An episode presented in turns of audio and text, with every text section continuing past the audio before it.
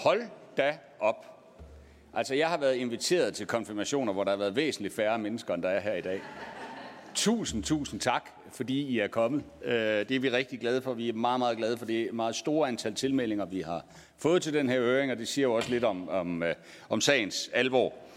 Øhm, og rigtig alle velkommen til dagens høring i Europaudvalget om implementeringen om EU-ret i dansk ret. Og velkommen til panelet, velkommen til udvalget, og velkommen til alle jer tilhører. Implementeringen det er jo et emne, som, øh, som på den ene side ligger et øh, stykke væk fra øh, de ting, vi til daglig laver i Europaudvalget, nemlig at, at kontrollere øh, EU-politik, øh, regeringens EU-politik i forhandlinger og ny lovgivning. Øh, implementeringen foregår i vores søsterudvalg, altså det, som hedder fagudvalgene til daglig, og der behandler, der behandler danske lovforslag, der gennemfører et EU-direktiv. Men samtidig så hænger implementeringen jo også sammen med Europaudvalgets arbejde, for det vigtigste ved ny lovgivning, det er jo som bekendt, eller som I i hvert fald er bekendt med, hvordan den virker. Øh, der er stemmer, der mener, der sker overimplementering til skade for danske virksomheder. Andre mener snarere, at der er et problem med underimplementering. Og det er derfor også et emne, der igennem tiden har optaget Europaudvalget, også fra før øh, vi sad i det her udvalg. I 2019 tog det daværende Europaudvalg initiativ til at få undersøgt området nærmere. Det kom der denne bog ud af, det nationale råderum. Det er skrevet af en gruppe forskere fra Aarhus Universitet, og vi har lagt et faktaark på jeres øh, stole, så I hurtigt kan danne jer et overblik over hovedkonklusionerne i bogen. Jeg ser meget frem til høringen i dag, hvor udvalgets medlemmer sammen med mig kan blive en hel del klogere. For, øh, til det formål så har vi indbudt et panel, og jeg vil gerne byde velkommen til panelet, som består af øh, Dorte Sindbjerg Martinsen, professor ved Københavns Universitet. Dorte har forsket netop implementering og EU's indvirkning på national politik i mange år og udgivet videnskabelige artikler om emnet. Så er der Jonas øh, Herby, specialkonsulent ved CEPOS. Jonas står bag analysen, hvert fjerde EU-direktiv overimplementeres, og vi ser rigtig meget frem til at høre, hvordan CEPOS øh, er nået frem til det, og hvor stort et øh, problem det egentlig er for dansk erhvervsliv. Ole Mark er innovationschef i Kryger, som er en miljøvirksomhed, der arbejder med behandling af vand og spredning af forurenet jord og grundvand Ole vil give os et virksomhedsperspektiv på dette ellers noget tekniske emne. Og Poul Mollerup er formand for Erhvervslivet, EU og Regelforum, der ud over Dansk Industri, Dansk Erhverv også tæller forskere som Dorte. Martinsen, Fagbevægelsen, Forbrugerrådet Tænkt og mange andre. Regelforum kommer med anbefalinger til regeringen om implementering af ny EU-lovgivning. Paul har som formand mange års erfaring med dette emne. I har øh, 10 minutter hver, og vi tager øh, og vi tager spørgsmål efter hvert oplæg, så vi får sådan en lidt dynamisk øh, debat. Og vi slutter af med en kop kaffe ude foran øh, lokalet her, når vi er færdige.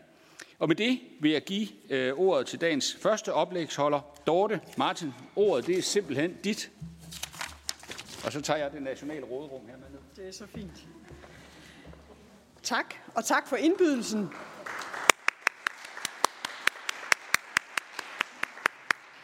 Øh, tak for indbydelsen til at komme her i dag og sige noget om implementering af EU-lovgivningen, selvfølgelig fra et forskningsperspektiv. Det er ligesom det, jeg skal bære med ind her i dag. Øh, og det vil jeg gøre med øh, det udgangspunkt, at selvom implementering af den proces, der jo skal realisere de politiske målsætninger, så er det faktisk også en proces, vi i hvert fald i EU-sammenhæng traditionelt ikke har interesseret os særlig meget for. Måske fordi vi har antaget, at det er sådan en relativt teknisk proces, det er en effektiv proces, en proces, der mere eller mindre kører af sig selv. Øh, det gør den selvfølgelig ikke, skulle vi hilse at sige. Øh, det er en øh, politisk proces, hvor rigtig mange afgørelser træffes, både på embedsmandsniveau og også ind imellem i øh, politiske sammenhænge. Så øh, hvad kan vi så sige ud fra et forskningsperspektiv?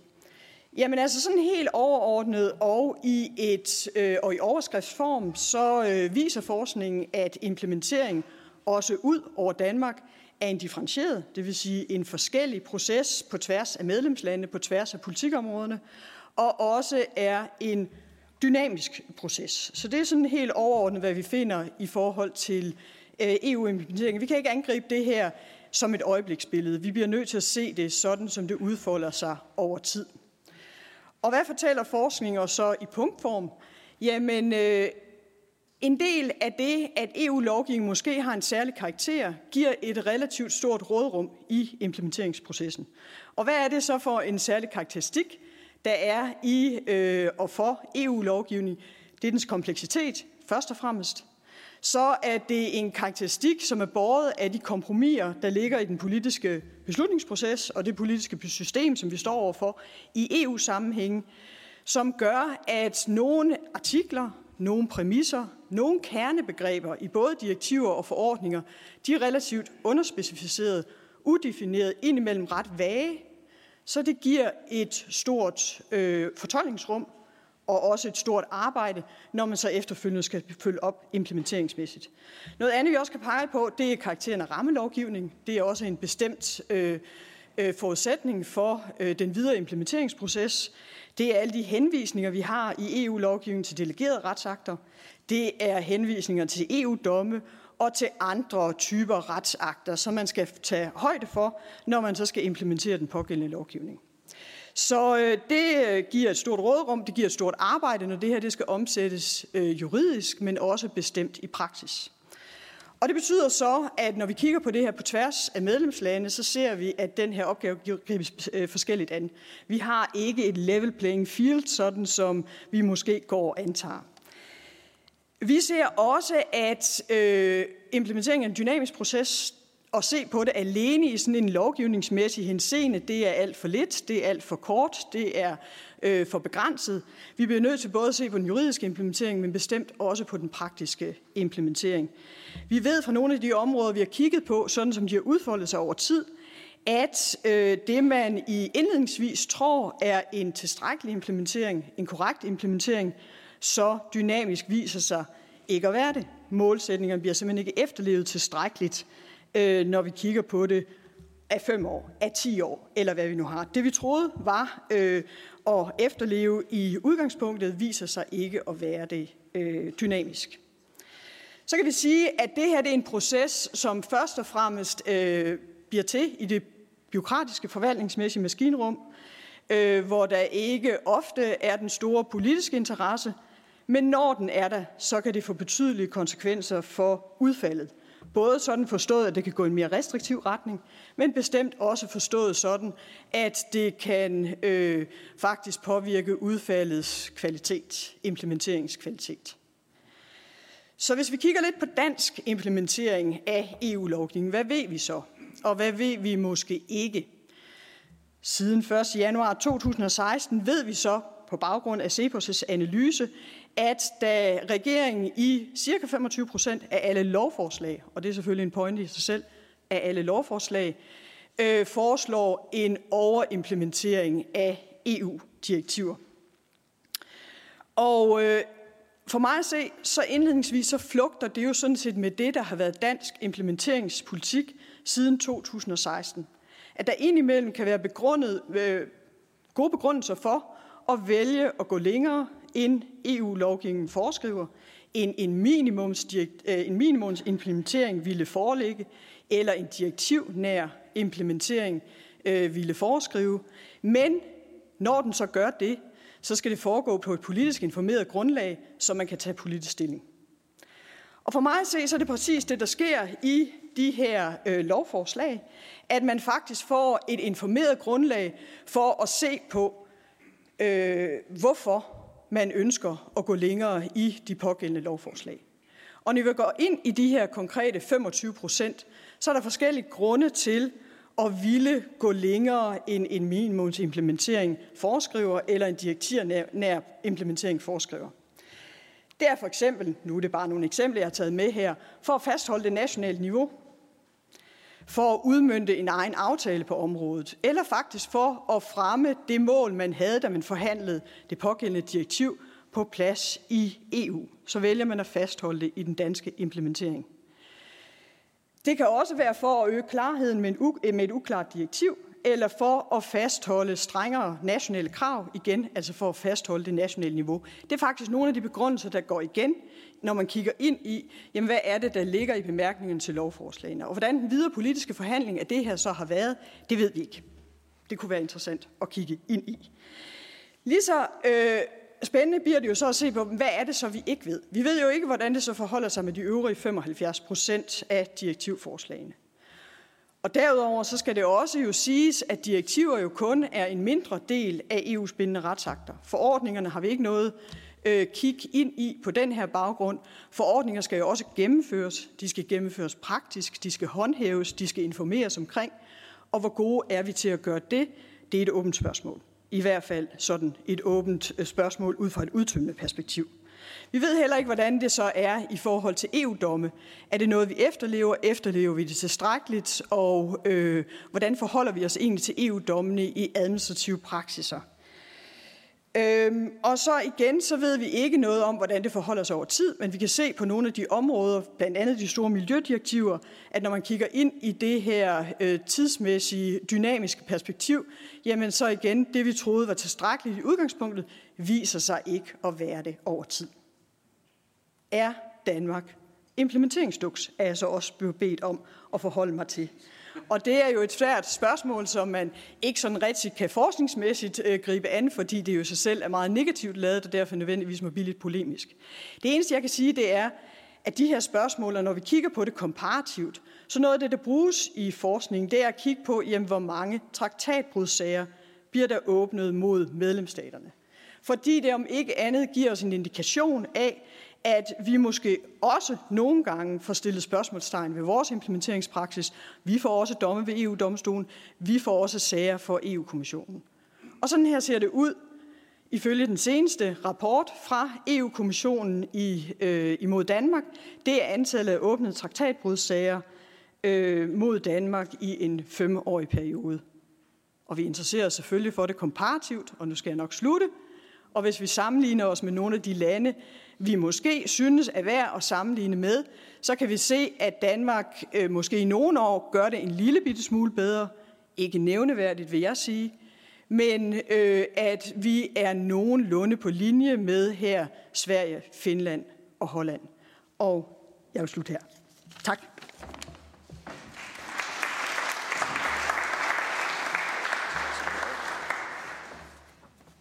Jamen, er fantastisk, øh, Dorte. Og ja, du blev bedt om at, at lige sætte på, på, om Danmark er implementeringsduks. Vi har den uh, procedure nu, at udvalgets medlemmer har uh, mulighed for at stille spørgsmål, og det gør de kort, har de lovet mig. Og uh, derefter så åbner vi op for salen, hvor vi har uh, Nils stående hernede bagved, som har en uh, mikrofon med, og som går rundt og, uh, med den. Og når han nu kommer til os, så rejser lige op og siger, uh, hvad I hedder, hvor I kommer fra, øh, fordi det er til tv, så der er en public service forventning om det. Men første spørger, det er dig, Therese. Tak skal du have. Tak, øh, Dorte. Rigtig spændende oplæg. Øh, mit spørgsmål går bare på, at øh, du taler for, omkring Sebos rapport omkring overimplementering, men nævner jo ikke, at det er overimplementering i forhold til de her politisk fastsatte fem principper. Øh, så derfor så spørgsmålet er bare, om man ligesom kan sige, altså jeg, jeg, jeg betragter overimplementering som et politisk begreb øh, hvor man har sat nogle politiske rammer for, hvordan man synes, man skal implementere. Øh, og det kan vi godt politisk diskutere, men det betyder bare noget for tallene i forhold til, hvorvidt vi kan acceptere det fra et forskningsmæssigt perspektiv. Det er klart, det er et politisk defineret begreb. For mig betyder overimplementering sådan set ikke andet end, man vælger at gå længere end det, en direktivnær implementering vil ville foreskrive, eller en minimumsimplementering ville foreskrive. Så om det er en øh, tilstrækkelig implementering, det er i virkeligheden noget, vi kun kan se øh, på over tid. Altså jeg synes, det vil være en meget, meget svær forvaltningsmæssig opgave at sætte krydset. Altså hvornår er noget at gå for langt, hvornår er noget at gå ud over en direktivnæv implementering, fordi det handler så meget om, hvordan vi fortolker centrale begreber ikke? og indholdet af et direktiv. Tak for det. Christian, du har det næste spørgsmål.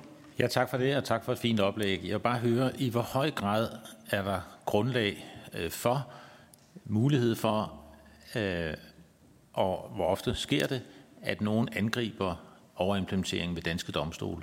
Øh, altså hvad er betingelserne for, at man kan gøre det? Altså en virksomhed for eksempel, der siger, jamen de der miljøkrav, så bliver jeg stillet unfair i forhold til øh, det indre marked, eller så derfor angriber jeg en overimplementering ved danske domstole. Er der, er der grundlag for det, og hvor høj grad ser man det? Ved, ved vi det? Jeg må skuffe dig, Christian, det ved man altså ikke. Jeg har ikke set noget forskning, der går ind i det spørgsmål. Altså, vi har jo selvfølgelig domme, som går på det, på det modsatte. Altså, efterlever vi lovgivningen til tilstrækkelig grad, og øh, implementerer vi tilstrækkeligt. Da er Danmark måske ikke den mest sådan retsførende nation, men, øh, men de domme er jo selvfølgelig øh, for EU-domstolen og også i danske domstole. Men det modsatte, det ved jeg altså ikke. Tak for det. Henrik Møller. Tak. Det var, det var mere et konkret spørgsmål i forhold til de 25 procents overimplementering. Kan man sige noget om, at det tematiseret, at det primært er miljøområdet, vi overimplementerer, eller det er transportområdet, eller handel, eller hvad det er? Altså jeg tænker, Jonas kommer mere ind på, hvordan det ser ud på tværs af områden, men for mig at se, så er det egentlig øh, ikke noget, hvor man kan ligesom se, at der er en tungere vægt inden for visse spørgsmål til dig, Dorte. Du siger nemlig, det, for det her begreb, øh, overimplementering, er jo et politisk begreb, som du siger. Så siger du, at det enten er en direktivnær eller minimumsimplementering. Kan du fortælle mig, hvad forskellen på de to ting er? Eller er det det samme? Fordi det, sådan forstår jeg det ikke helt. Det øh, er formentlig ikke det samme, og der må jeg sige, at der er ikke knivskarp øh, for, hvorvidt noget øh, flugter tilstrækkeligt, øh, når det er direktivnær versus en, en minimumsimplementering. Men øh, altså en... Øh, øh, men, men det ligger dog på linje i, og, for, i og med, at det så ikke går længere end det, som... Øh, hvad skal vi sige, mindste forskriften er i direktivet. Sådan vil jeg vælge at opfatte det, men... Øh, øh, nej, nej, sådan mener jeg ikke, du kan sige det. Altså, fordi det vil være mere et spørgsmål om, når noget går videre end en øh, direktivnær øh, implementering, så er vi ud over det, der øh, i hvert fald i det øjeblik opfattes som øh, den danske forpligtelse i implementeringshenseende. Øh, men, øh, men vi har jo også andre principper i forhold til, om noget er øh, bliver overimplementeret, at vi skal implementere ikke, øh, ja, at vi ikke skal gå helt til, øh, vi skal ikke implementere for tidligt. Det er jo også et princip, og, øh, og på den måde er det jo også andre implementeringsprincipper, som ligger i dansk implementeringspolitik, sådan som den har formuleret sig siden 2016. Øh, jeg har ikke set en, en fremsættelse af en fuldstændig klokkeklar fast definition, definition af, hvad overimplementering er, hvad direktivnav implementering er, og sådan set heller ikke øh, af, hvad underimplementering er. Fordi det hele det bevæger sig i et fortolkningsrum, hvor, øh, hvor der vidderligt er forskellige udlægninger, ofte af, hvad det er, der er øh, tilstrækkelig implementering, korrekt implementering. Tak for det. Jeg har en spørger hernede øh, bagved. Der kommer en mikrofon. Jeg har set, de har været ude og genoplade batterierne, så de er klar. Ja, jeg, jeg prøver. Jeg hedder Sten Gade, tidligere folketingsmedlem øh, for SF og direktør i Miljøstyrelsen engang i fortiden. Øh, det, det handler om implementering af vores øh, store øh, miljødirektiver, hvor øh, jeg mener, at, at de halter. Øh, og det har jeg jo sådan set øh, Peter Pags, din kollega på Københavns Universitets ord for i i et fastskrift, som jeg har lige kigget i øh, her til i dag. Øh, men det gælder jo både vandrammedirektiv, det gælder luftforureningsdirektiv, det gælder øh, VVM især, og det er jo noget af det, vi er rent ind i, i problemer med nogle af de store forureninger og, og ting og sager i de senere år. Øh, hvad, hvad vil du, du nævnte det faktisk sådan lidt i, i forbifarten, at, at der kunne være nogle udfordringer. Og nu gider jeg ikke at snakke om underimplementering eller overimplementering, for det er jo noget røvl, som du selv siger, begge dele. Øh, men, men, men, men det, der er substansen i det, det er, at om vi gennemfører det, så det er korrekt, så vi klarer sager eventuelt ved domstolen, og at det er i overensstemmelse med andre domstolsafgørelser. Og der er det jo din kollegas konklusion, at øh, de vejledninger, som Miljøstyrelsen udsender, at de er ikke tilstrækkelige for at leve op til direktivets krav. Det var vel hans konklusion. Jeg ved ikke, hvad der er din. Ja, Sten, det var dejligt at have en tidligere politiker i huset, fordi begrebet af korte spørgsmål, det, øh, det fik du ikke helt fat i, men det er okay, når det er dig. Øh, Dorte? Det, altså jeg skal ikke tage indtryk, øh, indtægt for, hvad Peter Pag han konkluderer. Det er jo selvfølgelig ikke mit fagområde, men jeg kan sige, at de områder, jeg selv har kigget ind i på miljøområdet, for eksempel habitatsdirektivet, er netop et af de eksempler på det, vi troede og mente var en ret øh, tilstrækkelig implementering i udgangspunktet ved at udpege 175 habitatsområder, jo ret hurtigt viser sig ikke at være det. Og, og hvor der har været meget dynamisk udvikling af, jamen hvad er det så, at lige præcis det her direktiv pålægger øh, i øh, dansk miljøforvaltning. Og, øh, og, og så det er et, øh, er et eksempel på et direktiv, hvor vi siger, at det vi mente var tilstrækkeligt i udgangspunktet, det viser sig ikke at være det, fordi der sker mange dynamiske fortolkninger, blandt andet e af EU-domstolen, blandt andet e af EU-kommissionen, og det er i det henseende, vi også skal se den praktiske implementeringsstrækkelighed. Godt, tak for det. Marianne, du har lige øh, haft øh, hånden op. Jeg synes øh, lige, du skal komme til her. Tak. Jeg vil spørge, øhm, det er fordi, ja, hvordan skal jeg sige det her? Altså, hvorfor er det, det er godt, at vi implementerer på, på en samlet vis? Altså, du problematiserede det og sagde, at der var udfordringer og alt sådan noget, men hvad er egentlig humlen med? Altså, og der blev sagt, at nationalt råd for at gøre det, men hvad er, hvorfor er det, at, hvad er øh, fordelene ved, at vi laver EU-implementering på de her store områder? En fordelen ved at lave en så ensartet implementering som muligt, det er jo det helt overordnede målsætning om, at vi vil gerne have et level playing field, og vi vil heller ikke have, at ved at øh, implementere utilstrækkeligt, fordi nu bliver jeg lidt bange for at sige sådan noget med underimplementering og direktiverne og implementering osv., men, men hvis vi kommer til ikke at implementere godt nok, så kan det jo føre til en lavere fællesnævner, og hvis andre lande ikke implementerer godt nok, så kan de jo få en konkurrencefordel ud af det. Så hele målsætningen med EU er jo, at vi skal have øh, bevæge os hen imod mere ensartet øh, ja, politikudvikling. Derfor er der så, men alligevel er det lagt op til i direktiverne, at for at kunne etablere de her politiske kompromiser, så efterlader vi et vist råderum også i implementeringsdelen. Så det er jo også sådan øh, med en politisk målsætning om, at ellers får vi simpelthen ikke de her aftaler i hus, hvis vi ikke øh, giver medlemsstaterne også, øh, hvad skal vi sige, øh, en vis kontrol med, hvordan det så skal implementeres, det er det ene, men også en anerkendelse af og en erkendelse af, at medlemsstaterne måske er de bedste til at vide, hvordan det her det kan fungere i praksis. Så der er sådan nogle øh, øh, flerrettede hensyn, som, som tages i, når vi ligesom øh, taler om implementering, og hvorvidt det er okay, at den er differentieret indimellem, men hvordan det overordnede mål må være at få en så ensartet implementering af tiden, eller hen ad vejen i hvert fald. Super, tak for det. Vi har tid til et enkelt spørgsmål mere, hvis øh, der skulle være en, der sidder med et derude. Det gør Marianne. Ja, der kommer en her. Ja, Christina Alsuland fra de danske underviserorganisationer. Jeg vil bare spørge, om det vil være relevant i forlængelse af det her med, med ensartet implementering, at man i forberedelserne af lovimplementering havde et øh, samarbejde eller en dialog med nogle af de andre medlemsstaters øh, parlamenter i højere grad, muligvis nogle udvalgte, som nogle af dem, du også nævnte før. Tak. Det tror jeg helt sikkert vil være relevant, øh, og der er selvfølgelig også en dialog om de dele af EU's retsakter, som handler om implementering.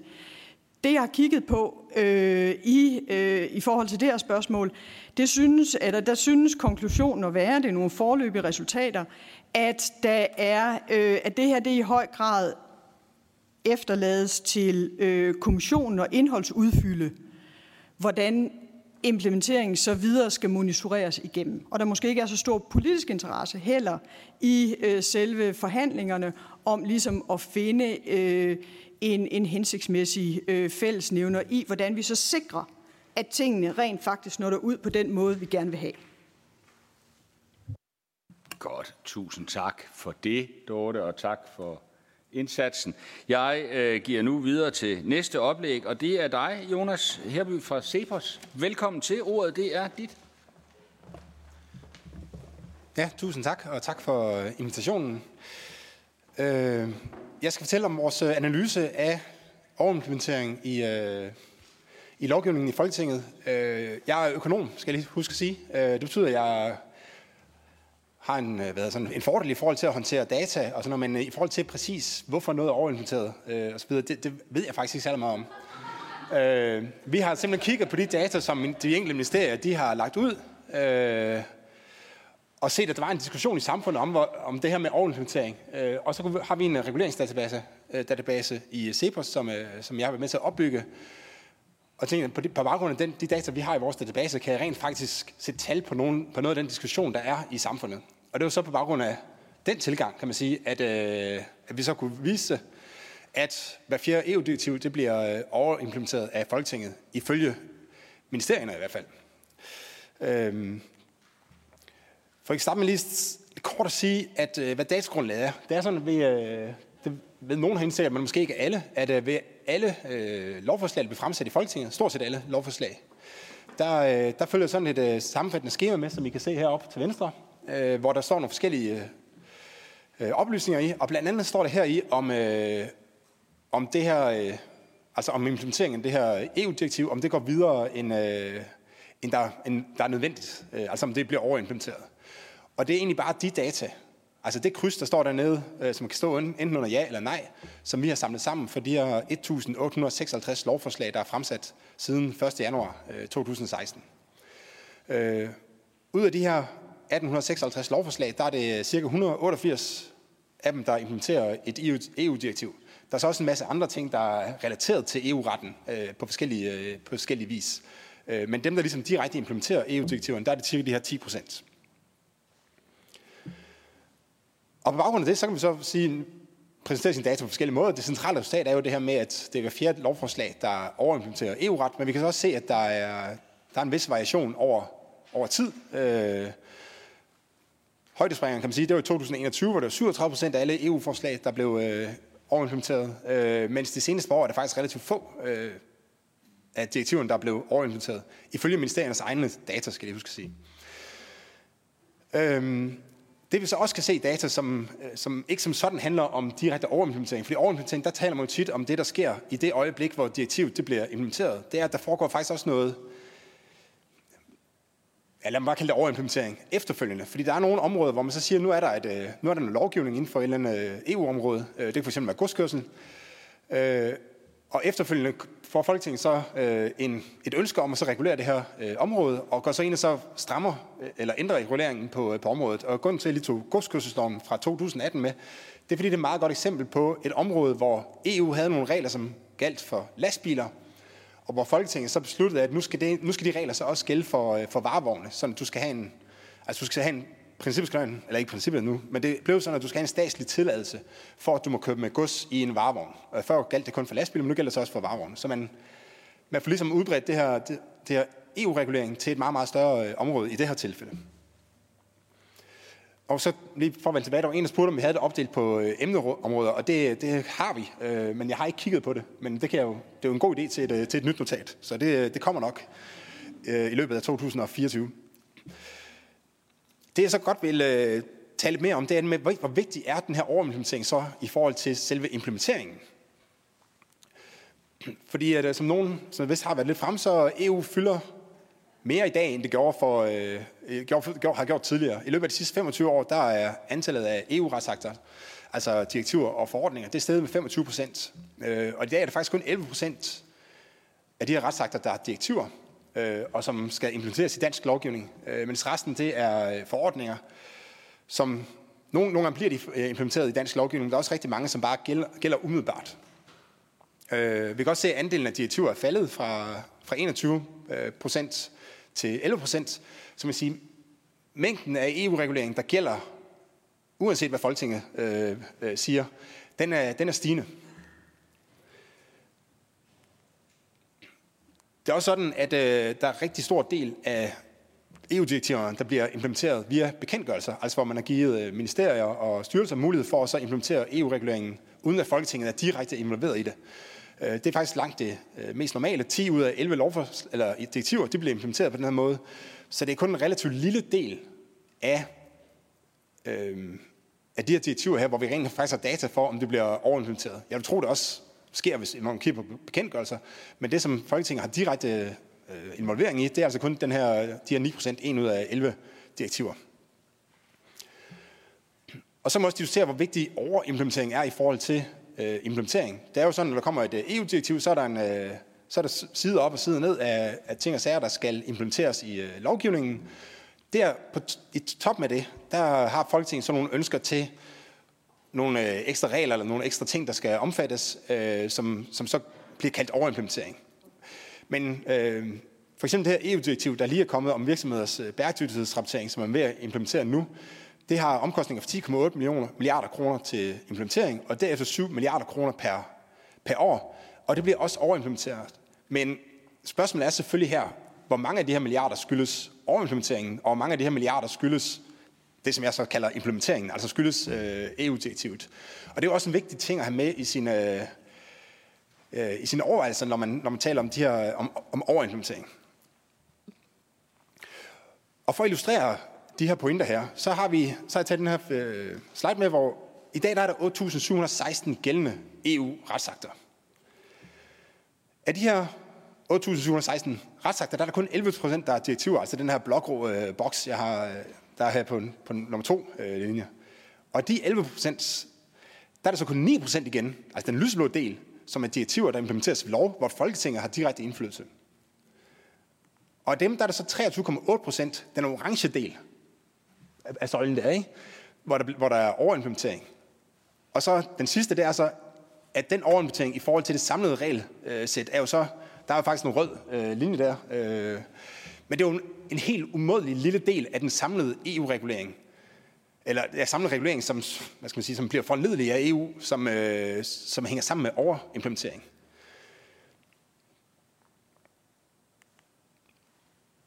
Så det giver jo ligesom anledning til nogle tanker. Øh, og folk må jo danse deres egne tanker, men noget af det, som jeg har tænkt over, det er, øh, at når vi taler overimplementering, så er problemet måske ikke så meget de konkrete regler, som ender i, øh, som ender i lovgivningen. Måske det er mere det her med, at EU kommer ind og så virker som en, altså ligesom notifikationerne på telefonen, ikke? at man står i en eller anden interessant samtale, så kommer der en, øh, en besked på telefonen, og man kigger på den, og så mister man ligesom fokus på den samtale, man selv havde valgt, og bliver ligesom draget over i noget, som man ikke selv havde valgt. Og EU's lovgivning kommer lidt til at fungere på samme måde, så lige pludselig så begynder vi at snakke om, øh, altså nu er vi snakker om godskørsel i øh, eller øremærket barsel, eller hvad det nu kan være.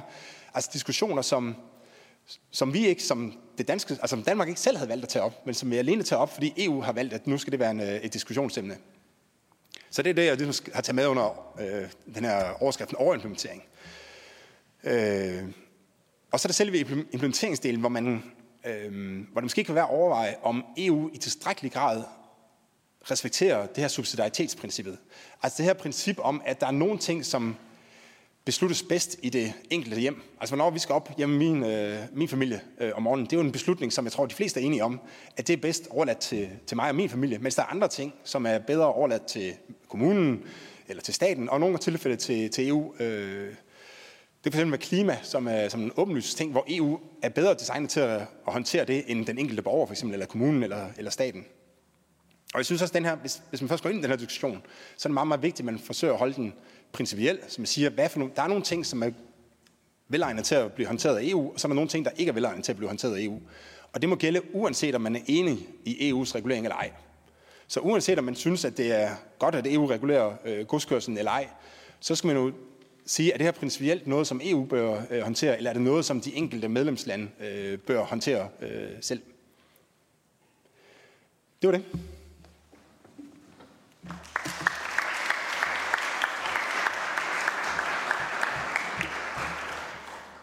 Ja, som øh, transportoverfører og tidligere beskæftigelsesordfører, så ved jeg ikke helt, om jeg er mest glad eller ked af, at du nævner både øremærket barsel og godskørsel. Men tak for det i hvert fald.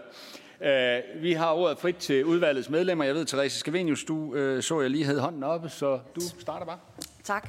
Øh, jeg tænker, her får vi også meget en klar definition af, hvad overimplementering betyder i den her sammenhæng. Det betyder en ikke-minimumsimplementering. Det blev ret tydeligt, øh, tænker jeg, men det kan du måske bekræfte. Øh, og der er det jo det der med, at vi andre, når vi er nogen, der er bekymret for, at den her minimumsimplementering er den her utilstrækkelige implementering af den EU-lov, og det er jo så derfor, vi også har masser af traktatkrænkelsessager, fordi at kommissionen i hvert fald også i mange sammenhæng vurderer, at vi ikke implementerer tilstrækkeligt. Øh, men mit spørgsmål er i forhold til jeres analyse, hvad med de fem, fire andre principper? Fordi i forhold til de her principper, som er politisk defineret, hvordan vi skal implementere EU-lovgivningen, så handler det jo om minimumsimplementering, men det handler jo også om nogle andre ting, og er de en del af analysen, eller er de ikke? Og så bare lige en lille kommentar i forhold til det sidste, i forhold til din anbefaling til, hvad vi som folketingsmedlemmer skal bruge tid på. Det er jo altid dejligt med lobbyistorganisationer, der har øh, forslag til det. Øh, men, øh, men det er jo netop politiske diskussioner omkring, hvad vi interesserer os for. Og vi er jo nogen, der synes, at både klima og miljø er rigtig vigtigt. Men det er jo virkelig en helt anden diskussion, for her handler det om noget EU-lovgivning, vi er i fællesskab har besluttet, og så er spørgsmålet, implementerer vi det korrekt? Så det, jeg synes, det er lidt en anden diskussion. Ja. I forhold til, øh, hvad der er med i analysen, så, er det, så står der i, øh, i det fremsatte lovforslag, står der om, øh, om det lever op til de fem principper. Og så står der kryds i, om det er ja eller nej. Øh, og det er egentlig det kryds, som vi har taget udgangspunkt i. Øh, så det er, det er de fem principper samlet set. Tak for det, Christian. Ja, tak. Øh, et, et par ting. For det første skulle jeg godt tænke mig at høre det der med, hvorfor falder det så markant lige pludselig over implementeringen? Altså har I boret i det? Har I fundet ud af det? Hvad sker der? Øh, er det også i Europaudvalget, der er faldet i søvn, eller er det øh, regeringen, der har... Øh, hvad, hvad, ved I noget om, om det, eller kan I, kan I se noget på det? Og så kunne jeg også godt tænke mig, altså det er jo interessant selvfølgelig, om man overimplementerer, men lige så, når du siger, fungerer EU-direktiver som katalysator for ny dansk regulering, det er jo et ret spændende spørgsmål. Øh, kan du svare på det? Øh, og, og, og ved du, øh, altså nu har jeg talt med Margrethe Basse, hun siger jo for eksempel, at på miljølovgivningen, der er det entydigt, at EU hæver niveauet i Danmark nu. At det er EU, der går foran, og så følger vi bagefter i Danmark. Det er hendes analyse. Men jeg ved faktisk ikke, om den baserer sig på noget sådan statistisk øh, grundlag. Kan vi sige, hvor mange af de her EU-direktiver, der faktisk hæver øh, niveauet? Øh, og hvor mange betyder, hvis, det kan man ikke på alle områder selvfølgelig, men lad os tage miljølovgivningen. Ved vi noget fornuftigt om, hvor mange, øh, en stor procentdel hæver det eksisterende beskyttelsesniveau, øh, og i hvor mange tilfælde går vi ind og overimplementerer, fordi ellers ville direktivet sænke det danske beskyttelsesniveau. Det kunne jo være interessant at se. Ja, i forhold til, øh, til de seneste år, så øh, ved vi det faktisk ikke. Altså, vi, der står jo ikke rigtigt, hvorfor, i, øh, hvorfor det er overimplementeret, hvorfor det ikke er overimplementeret. Øh, man kan jo håbe, at datagrundlaget er ensartet, så man kan sige, at embedsmændene har behandlet det ensartet igennem hele perioden. Men vi ved det i princippet ikke. Det kan jo være, at de bare begynder at vurdere det anderledes. Øh, det der også er, der de sidste, altså 22 og 23, der er det, der er det færre, øh, altså et tyndere øh, grundlag. Der, der er færre, øh, hvad hedder det, der er færre EU-direktiver øh, de år, der skal implementeres. Så datagrundlaget er det, det er omkring det halve, tror jeg, øh, de år. Men, men det korte svar er, at vi ved det ikke. Øhm, I forhold til EU-katalysator, der er det mere en... Øh, det er det mere måske noget, som man står udefra og så betragter ind på Folketinget, hvor man kan se, at der er nogle ting, som øh, lige pludselig kommer til at fylde rigtig meget, øh, fordi at det er sat på dagsordenen af EU, hvor man tænker, var det noget, som, som de danske politikere selv havde taget op, hvis ikke der i forvejen, altså hvis ikke EU enten havde øh, startet debatten, det er jo det, er jo det med øremærket barsel, eller hvis ikke øh, EU i forvejen havde lavet nogle regler på området, som var godskørsel. Altså vil man have lavet den her, de her regler for varevogne, hvis ikke, og, og det skal lige siges, måske skulle lige understrege det, at i, øh, i det øh, sammenfattende skema, der er der jo positive og negative konsekvenser for samfundet. Og i den her godskørselslov, der er der under alle de steder, hvor der står positive konsekvenser, der står bare ingen. Mens, den, øh, mens de negative konsekvenser er anden lange. Øh, så, så der, der er vist ikke nogen altså, det er svært udefra og så se, hvorfor man har lavet den lov. Og man kan godt sidde og tænke, øh, hvorfor vil, vil Folketinget selv have fundet på det, hvis ikke der var et eksisterende dag, lovgrundlag i forvejen, som de hurtigt kunne udbrede til en masse øh, køretøjer. Øh, det, det, jeg ved det ikke, men det er jo værd at stille spørgsmål ved at tænke over. Og den sidste, i forhold til om det hæver niveauet, så tror det er svært at sige noget generelt. Øh, det, der lige springer mig i øjnene, eller som jeg kommer i tanke om, det var, at man har indført et forbud mod at undervandsjag om natten i, øh, i hele EU. Øh, og det har jeg forstået på et podcast, jeg følger, øh, med nogen fra Dansk Sportsfiskerforening, tror jeg. Øh, at det var egentlig noget, der var ude. Altså man ligesom fundet ud af, at det var ikke, det var ikke noget, der var EU-regulering. Øh, er smart at regulere på EU-niveau, fordi at det var ikke de samme problemer, man havde alle steder. Altså nogle steder i Middelhavet, der var der, øh, der, var der, der, var der nogle arter, der var truet af det her øh, undervandsjagt om natten. Mens i Danmark var der overhovedet ikke noget problem. Altså, fordi det gjorde ikke stort indhug i de øh, arter, der var, der, var, der var truet i Danmark. Øh, så derfor var det ikke ligesom et, et generelt behov i EU. Det var nogle lokale behov, der var. Øh, og så endte det så alligevel med at komme ind, ind i EU-lovgivningen, og nu må man så ikke sports, øh, hvad det, sportsjage om natten i, i Danmark, på grund af nogle problemer, der er i, i Middelhavet. Og det er jo et eksempel på, at, at det med subsidiaritetsprincippet, det er ikke bare for sjov, man har det. Det er jo rent faktisk fordi, at man har forskellige problemer forskellige steder i, i samfundet og i verden. Tak for det. Og Marianne? Mange tak. Øh, jeg vil sige en ting, at det er nok en mindre bemærkning, men øremærket barsel var vi altså nogen, der snakkede om øh, i mange år før EU kom på banen, og heldigvis hjalp den, den sidste vej hen over målstregen. Så det er jo ikke fordi, at, det, at den ikke havde været i Danmark, før EU kom. Øh, Øh, der, vi, jeg sidder også med EU-ordfører. Der er rigtig mange spændende ting, vi, vi arbejder med i EU, som aldrig nogensinde bliver breaking news eller laver den store øh, impact. Så jeg, jeg sætter pris på din tænkepause, og jeg synes, det er interessant, men så meget får vi heller ikke at skulle have sagt. Så vil jeg sige, i forhold til det her med... Øh, ja, tak for jeres notat, og tak for gennemgangen. Altså, det blev jo ledsaget af et brev til, til os også med øh, en klar indstilling om, at det her det var problematisk. Øh, og mit spørgsmål går ind til jeres motivation for at lave undersøgelsen, fordi det er jo ikke, det er jo, det er jo rigtig fint at lave et stykke altså et arbejde, vi kan se et schema og sætte noget ind og sådan noget der, men, men jeres politiske motivation for at rejse den her debat, har jeg bestemt et indtryk af, handler om, at I synes, det her det er øh, problematisk, når vi overimplementerer. Og det vil jeg godt stille et spørgsmålstegn ved, om det nu engang altid er det. Jeg ved ikke, hvad, hvordan at, øh, de pågældende ministerier sætter kryds ved, om det har samfundsmæssig fordel eller ej.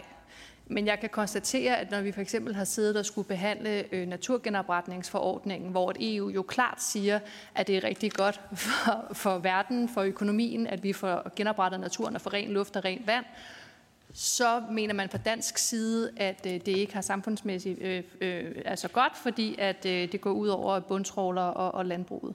Så, så på en eller anden måde savner jeg lidt øh, i jeres notat øh, en grundigere analyse af, om ikke nogle af de her ting rent faktisk giver rigtig god mening, øh, når vi har valgt at implementere. Øh, jeg tror, som, jeg tror godt, jeg kan afsløre som udgangspunkt, så er jeg relativt skeptisk over for meget regulering. Øh, og til gengæld er jeg meget, meget stor tilhænger af subsidiaritetsprincippet. Øh, fordi jeg mener, der er meget regulering, som er meget bedre som bliver meget bedre øh, samlet set, hvis den får lov til at foregå på så lavt niveau som øh, overhovedet muligt. Så, som for eksempel på miljøområdet, øh, kunne man nævne, hvis vi har problemer i Kattegat med trålfiskning, øh, så er det jo så synes jeg i princippet, det burde blive reguleret øh, primært af Danmark og, øh, og Sverige, fordi at det er de lande, der grænser op til Kattegat, øh, og Norge selvfølgelig. Øh, og det er egentlig ikke som sådan en sag for Tjekkiet, eller for Ungarn, eller hvem det nu måtte være. Øh, at de årsager, at jeg kunne være glad for det, når det var, at de så var enige med mig øh, og gennemføre den regulering, som jeg gerne vil have, for eksempel forbud. Nu, nej, nu skal jeg passe på at sige, hvad jeg synes. Men hvis, nu, hvis nu de siger det samme som mig, så vil de synes, glimrende, nu er EU med mig, øh, så vil jeg gerne have, at de regulerer det. Men hvad nu, hvis de går imod mig? Og der er jeg måske mere principiel, øh, eller måske meget principiel, at sige, at så vil jeg hellere tabe nogle gange, øh, men i, i det mindste tabe til nogen, som jeg har mulighed for at snakke med, øh, og som er klar over, hvad, hvad det er, den lokale problemstilling er.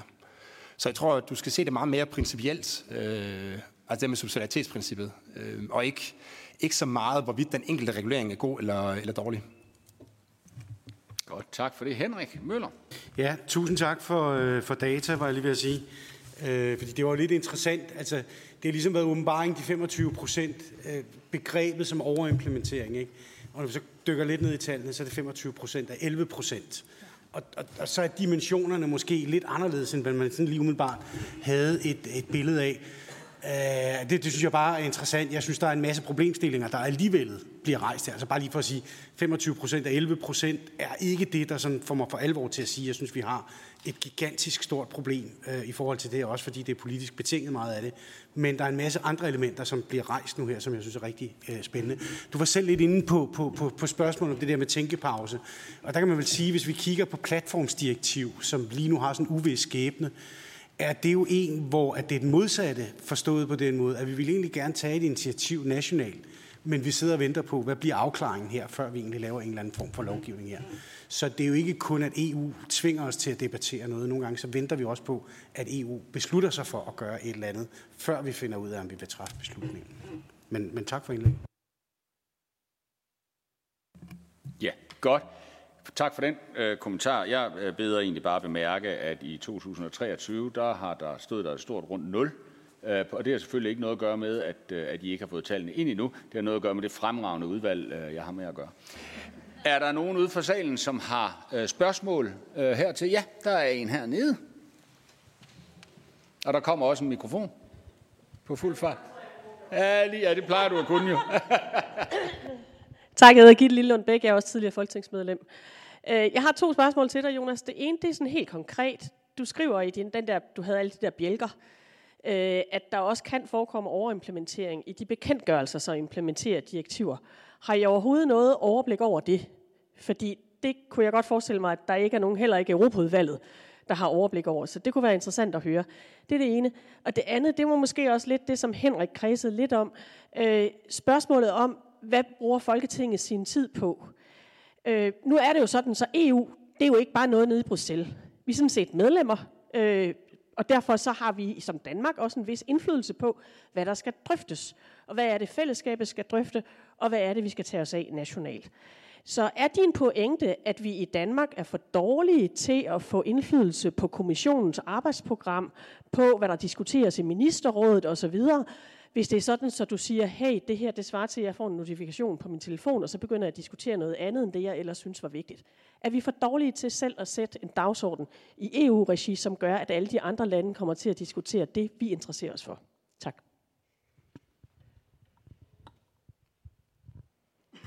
I forhold til det første med bekendtgørelse, så er svaret nej, det ved vi ikke øh, særlig meget om. Øh, ikke jeg kender til i hvert fald, øh, for det bliver ikke opgjort på samme systematiske måde som øh, lovforslagene. Øh, I forhold til dagsordenen i EU, så tror jeg i virkeligheden, at min, at min bekymring går mere på, at vi interesserer os utroligt lidt for, hvad der foregår i EU, i forhold til, hvor meget det betyder øh, i, øh, i Danmark. Øh, så er det kun en gang imellem, når der lige kommer et eller andet som, og det kan sagtens være noget, der er startet i, øh, i Danmark. Altså nogen fra Danmark, der har bordet ind. Jeg kan huske, den, der var sådan en sag med de krumme agurker, som mest var en dansk sag, men som så endte med at blive sådan en latterliggørelse af EU. Ikke? Øh, selvom det var egentlig var Danmark, var nogen af dem, der pussede på for at få den her regulering. Men, men generelt så ser vi måske lidt for lidt for øh, den øh, regulering, der kommer dernede. Og, og vi har også relativt lidt viden om, øh, hvor meget det egentlig betyder. Altså, der, kommer jo forskellige, der er forskellige undersøgelser, som prøver at forklare at sige lidt om, hvor meget EU fylder i, øh, i dansk lovgivning. Øh, og og det, jeg tror, det centrale svar er, at det, det ved vi ikke sådan helt præcis. Øh, nogen, der går sådan en rygte om, at det skulle være 80 procent af al lovgivning, der er styret af EU. Øh, det tror jeg, at de fleste, der har arbejdet med det, er enige om, det er nok for højt. Øh, men, men der er meget lovgivning kommet ned fra EU i forhold til, at det fylder relativt lidt i, i medierne. Nu, vi kan håbe med det her nye direktiv til, til 7,5 milliarder årligt, at det så kan være med til at, mindst at skabe lidt debat om, om EU's rolle. Tak for det, Jonas. Er der andre? Jeg ved, Sten har et spørgsmål hernede. Ja. Ja, tak. Et, et konkret spørgsmål. Vil det hjælpe din oversigt, hvis nu mange flere øh, direktiver blev gennemført øh, direkte, altså sådan sprogligt direkte i relation til, til vedtagelsen? Man har ikke løst alle problemer. Men det vi gør i dag ofte, det er jo, at vi putter lidt ind i en lovgivning, så putter vi noget ind i en anden lovgivning, så kommer der den tredje ting i, i, i bekendtgørelse, og så bliver det jo rent faktisk ganske svært at, at overskue, hvordan man har implementeret. Og det er faktisk noget af det, der går kuk i i nogle af vores store miljødirektiver, i min, efter min mening. Så vil det være en, en lettelse? Og det andet spørgsmål, det går på, øh, ser du ikke bort fra, at øh, Folketinget beslutter, hvad EU skal tage initiativer? Det sidder i det vigtigste udvalg i Folketinget, Europaudvalg, der sidder man jo og lægger den langsigtede linje for, hvad Danmark skal arbejde for, og hvad vi skal øh, lovgive for sammen i EU øh, i, i de kommende år. Og det er det eneste sted, man tænker mere end tre måneder frem i tiden, hvis jeg skal sige det lidt frægt. For der tænker man jo fem og ti år frem i tiden. Ja, tak for de rosende ord jeg tror, jeg er lidt, lidt usikker på, hvad du mener med, om det vil hjælpe. Altså, vi vil selvfølgelig få data for det, kan man sige, hvad øh, embedsmændene mente i forhold til, til implementering. Det tror jeg, du må spørge en jurist om. Øh, for det, det, det tror jeg ikke, jeg kan svare på. Øh, hvad var nu det andet spørgsmål var? Nå, men det går på, ser du ikke bort fra, at, øh, at, at at Danmark jo er med til, at du snakker om, EU kommer med noget, men, men snakker du ikke lidt i sådan et, et, et gammeldags sprog. Det er, jo, det er jo Danmark, der har lagt for eksempel linjen øh, og, og, og lavet et stort program, der hed øh, omkring øh, den grønne dagsorden, Fit for 55 øh, og alle de der ting. Øh, på alle områder ligger der jo enten hvidebyer og, og, og modeller, og det vil jo sige, at man ved mange år før, øh, hvad der kommer af forslag fra kommissionen, i hvert fald altid mange måneder før. Men du har selvfølgelig ret i, at vi ikke får det diskuteret ret meget. Det er en af udfordringerne. Men det ligger der jo, og det udvalg, der har arrangeret det her, det er jo sådan set dem, der sidder og, og, og har fingeren på pulsen. Øh, ser du ikke også bort fra det, når du siger det, det, du siger om katalysator? Fordi så er det jo en mere integreret proces i det danske folketing i virkeligheden. Vi er bare ikke gode til at fortælle det. Jo, man siger, som øh, Henrik Møller også var inde på, så er det jo lidt en øh, forsimpling, fordi det, det kører jo begge veje. Øhm, så, så, så det er du ret i. Øh, men der, der, Danmark er trods alt en lille, et lille land i øh, EU, så jeg vil tro, at de andre lande også sidder og spiller ting ind til, til EU, som vi ikke nødvendigvis anser for at være et problem, som, øh, som, som skal fylde, øh, men som så alligevel kommer til at fylde, fordi det, fordi det bliver genereret via EU. Super, tak for det. Jeg har en spørger hernede også.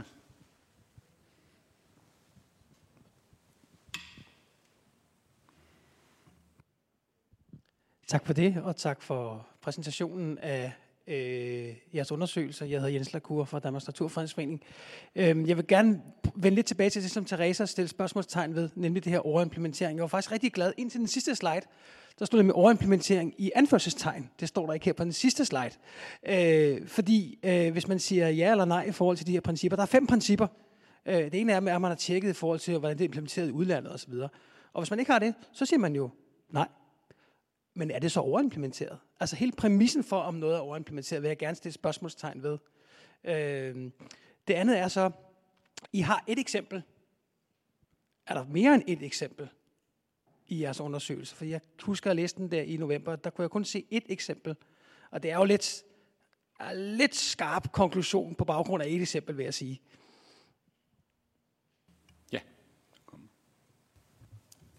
Nu kan jeg desværre ikke huske, hvad for et eksempel det var. Øh, med godskørselsloven. Øh, jamen altså, jeg, igen vil jeg sige, vi har jo ikke... Øh, vi har kigget på, hvad ministerierne selv har sagt skrevet, men du er ret i, altså hvis, og vi ved jo ikke, hvad der ligger bag det her kryds i, øh, i ja-nej-feltet, så, øh, så det kommer an på, hvad du ligger i overimplementering. Øh, men, men, det, men det, som folk skal vi ikke lige lade svaren spare, fordi du har ikke mikrofonen altså, som, sådan er, som sådan er enig. Øh, det man kunne sige, man kunne godt kalde vores undersøgelse, at der er 25 procent af alle øh, lovforslag, der implementerer EU-ret, der er der sat kryds i feltet ja under det der, hvis du, hvis du skulle være helt øh, præcis. Ja. Tak for det. Jeg har en spørger herover i hjørnet her. Ja, tak for det. Jeg hedder Asger Andreasen, jeg kommer fra Danske Regioner. Og jeg skal lige forstå lidt i forhold til målingen. Det er kun ud af direktiverne, man siger, 25 procent af dem er overimplementeret. Det Er korrekt forstået? Så forordningerne, dem har vi lagt lidt til side og siger, at de er bare implementeret helt normalt. Det er de i samtlige medlemslande.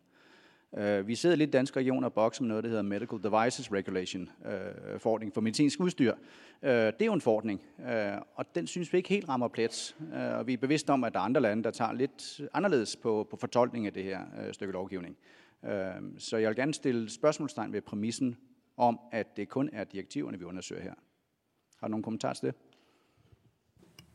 Jeg, jeg ved ikke, måske Dorte, hun vil være bedre til at svare på det. Øh, altså, som jeg har forstået det som økonom, så øh, skal forordninger som sådan ikke implementeres i dansk lovgivning for at være gældende. Nogle gange øh, har jeg så set et svar øh, i Folketinget. Nogle gange bliver det så alligevel. Men som udgangspunkt, du retter mig, hvis jeg siger noget helt forkert, ikke Dorte? Ja, Dorte kommer på. Hun kommer på, okay, fint ja. øh, Som udgangspunkt, så, så skal de ikke. Øh, men direktiverne, det er jo så dem, vi har data for, som, og derfor er det dem, vi kigger på. Og det er jo selvfølgelig begrænsningen i vores øh, undersøgelse, kan man sige, at vi kigger, vi kigger ikke på forordningerne, og vi kigger ikke på de ting, der bliver gennemført øh, via bekendtgørelser. Tak for det. Dorte? Altså, i forhold til forordninger, så er det sådan, at øh, forordninger måske i, i tilsnigende grad ligner mere og mere implementering, eller direktiver, undskyld. At de også tit har brug for en eller anden form for gennemførende øh, bestemmelse for at komme til at virke derude. Men hvis de nu flugter med det, forordninger egentlig skal bare virke direkte, så er der stadigvæk et behov for information om, hvad er det, de her forordninger pålægger, øh, hvordan skal man bruge dem. Øh, der er behov for, for vejledninger, som er detaljerede, sådan at de rent faktisk kan anvendes derude. Der er behov for håndhævelse. Og når vi kigger på, hvordan forordninger så gennemføres, for de skal jo efterleves, så kan vi se, at det også tit går galt. Ikke? Eller det går galt indimellem. Tak for det, så ved jeg, Therese, du har lige et sidste spørgsmål.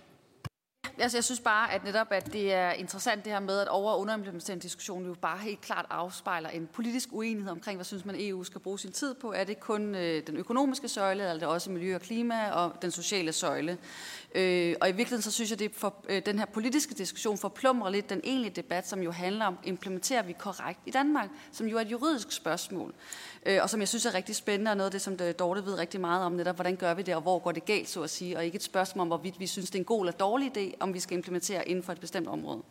Men jeg har faktisk et specifikt spørgsmål til jeres undersøgelse, fordi at der står, jeg skriver I nemlig det her med, at overimplementering er meget, eller det der så hedder minimumsimplementering, er meget dyrt for danskerne, øh, og det baserer sig på en videnskabelig litteratur.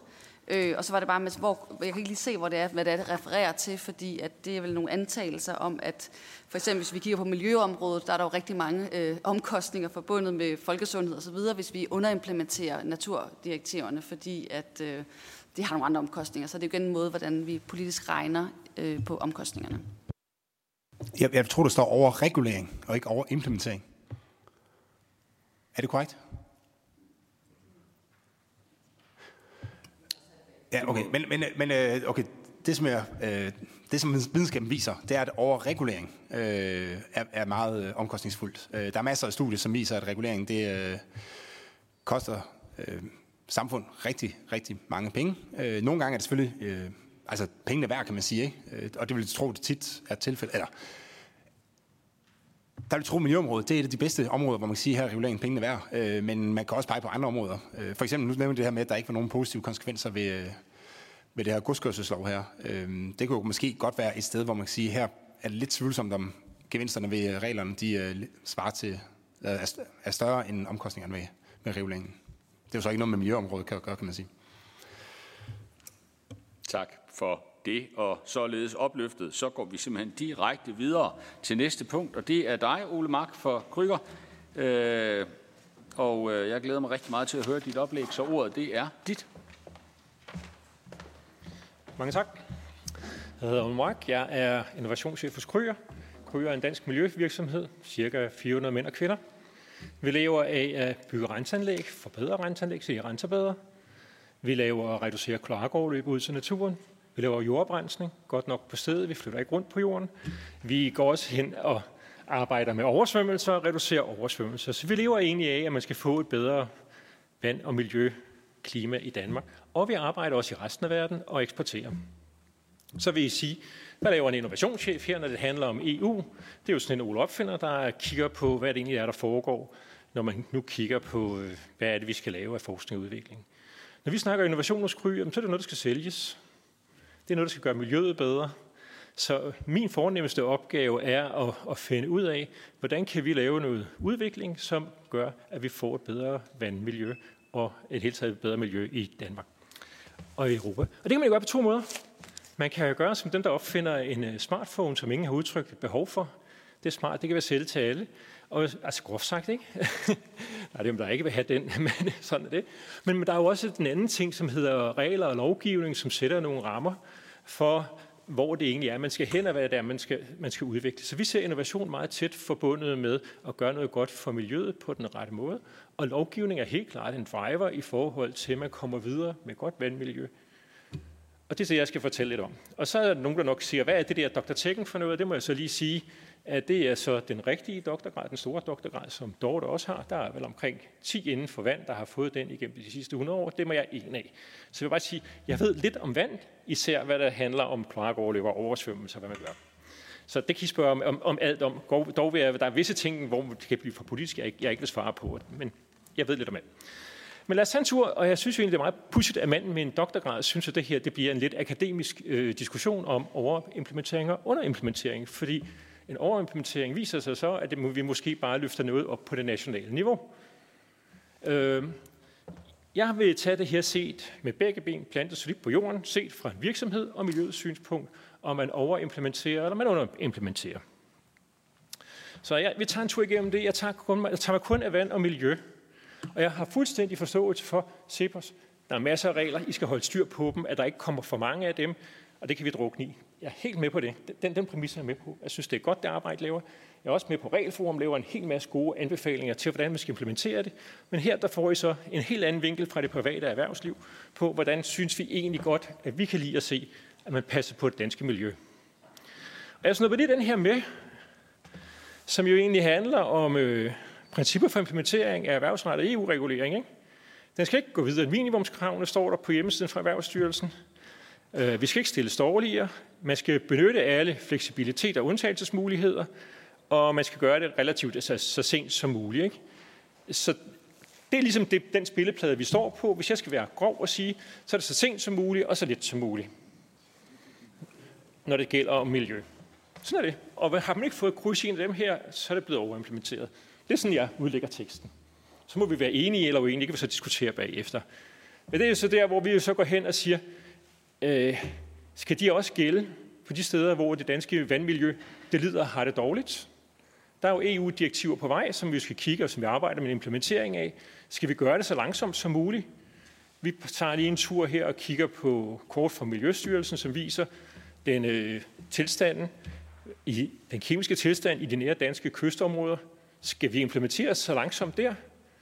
Vi kan kigge på hilsvindet, det er vandmiljøplanen, hvordan det så ud i øh, 21, øh, i 23, ikke? Udbred, udbredelsen af ildsvind. Er, jamen, er, er det egentlig den vej, vi skal gå, kan man, kan man spørge sig selv. Tilsvarende så har, tager vi lige et billede ned på havbunden. Vi tager også lige og kigger på oversvømmelsesdirektivet. Nye beregninger viser, hvor stor en stormflod, der kan ramme København. Og så har vi lige en enkelt ting her med, med drikkevandsbeskyttelse, hvor vi bare har en, en åbningsskrivelse på vej. Så når, når vi står og kigger på det her, skal det minimum implementeres så sent som muligt. Det skal vi da ikke, når vi har en brændende platform. Miljøet står og kalder på, der er ildsvind, der sker andre ting.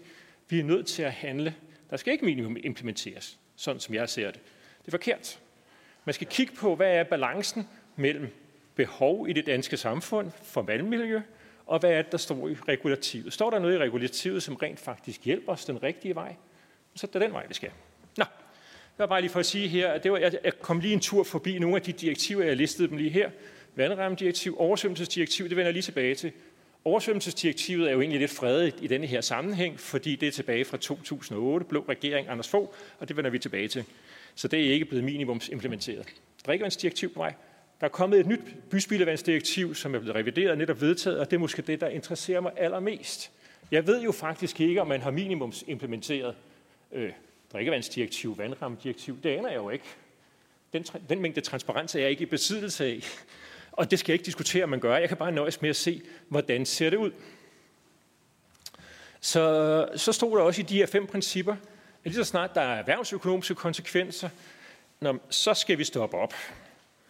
Og så er det, at man skal begynde at lave en minimumsimplementering. Og, og det synes jeg, det er jo lidt, det er, når man kigger på vand og miljø, der vil altid være erhvervsøkonomiske konsekvenser. Fordi i Danmark hylder vi princippet, forureneren betaler. Så der vil være et erhverv, der vil, der vil få nogle konsekvenser. Med det nye byldespildevandsdirektiv, der, der skal man rense for kosmetikrester, og man skal rense for medicinrenser på renseanlæg, og det bliver pålagt de industrier, for at vi ikke får flere miljøfremmede stoffer ud fra renseanlæggene, ud i vores vandmiljø. Og det er et princip, vi benytter. Så der er, øh, hvis man kigger på det her miljø og forretning, når forureneren betaler altid, så vi skal altid igennem de her fem principper, som jeg ikke bryder mig specielt meget om. Så kan vi så kigge på timing og ambitionsniveau, da Danmark implementerer EU-lovgivning. Øh, der kan man jo så se her, implementering med minimumskrav, undtagelse sent som muligt. Nu snakker jeg forretning. Så er der ingen forretning for mig i EU. Jeg kommer med noget senere end alle de andre. Jeg kommer med noget, der er dårligere end alle de andre. Så hvis jeg ønsker, som nu står jeg som virksomhed og skal sælge noget, det er altså ikke vejen frem, hvis der er minimumskrav. Og jeg vil gerne udvikle noget først på mit eget hjemmemarked. Det er nemt, det er behageligt, det, det er virkelig godt. Så hvis jeg kigger på en implementering med minimumskrav, det duer ikke. Implementering før deadline med lidt ambition, så bliver vi frontrunner, så forretning og eksport. Når jeg hører de her ting, hvor man gør det op, så virker det som om, at man kun kigger på den ene side af, af balancevægten. Ikke? Konkurrenceevne er for mig en balance mellem øget administration og regler, hævet op imod indtjening. Jeg har ikke noget imod flere regler. Vi har jo sgu valgt at blive verdensmålscertificeret. Vi har påtaget os den ekstra ting, fordi vi mener, det giver forretning. Så når jeg står og kigger på implementering af EU-lovgivning, det er da en dejlig driver for, at man gør noget godt for vandmiljøet, samtidig med, at det kan give forretning til Danmark, hvis vi er foran. Er vi ikke foran, sker der ikke noget. Og så skal man lige være klar over, at teknologiudviklingen går, går stærkt, det er så der med timing. Det gælder om at være fremme fra start. Det er især digitale løsninger. Og der kan man faktisk også reducere den administration, vi taler om i form af regler, holde styr på det og øge sit selv. Øh, så tager vi lige her og går en tur forbi klimatilpasning, bare for sjov. Det her, det, det, det er bare for sjov. øh, hvor at øh, den første plan fra, man kan gå tilbage og se i 2008, om hvordan skulle I implementere oversvømmelsesdirektivet i Danmark, det hed, det gør vi ad hoc. Når vi er blevet ramt, så tilpasser vi bagefter den danske infrastruktur til, at vi kan klare os og komme videre. Så her ser I et nydeligt eksempel. Der var oversvømmelse, når man skal ikke have våde fødder, når man sidder på bænken, så derfor gør vi det sådan med en bænk. Nej, det princip, vi bruger i Danmark i dag. For vi kan godt selv udvikle principper oven på EU-direktiver. Vi behøver ikke at holde os til minimumsimplementeringen. Der vi laver en lille vægt. Vi kigger på, hvad er oversvømmelsesskader, og hvad koster det at slippe af med dem. Og så kigger man simpelthen på, når vi har oversvømmelsesomkostninger for omkring 100 millioner, koster det for en forsyning og en kommune 50 millioner at slippe af med dem, så er det en god forretning. Har vi oversvømmelsesskader for 100 millioner, der koster 200 millioner at slippe af med dem, så gør man det ikke, og det er principper, der er kommet ind i dansk lovgivning ovenpå. Det er nok en overimplementering.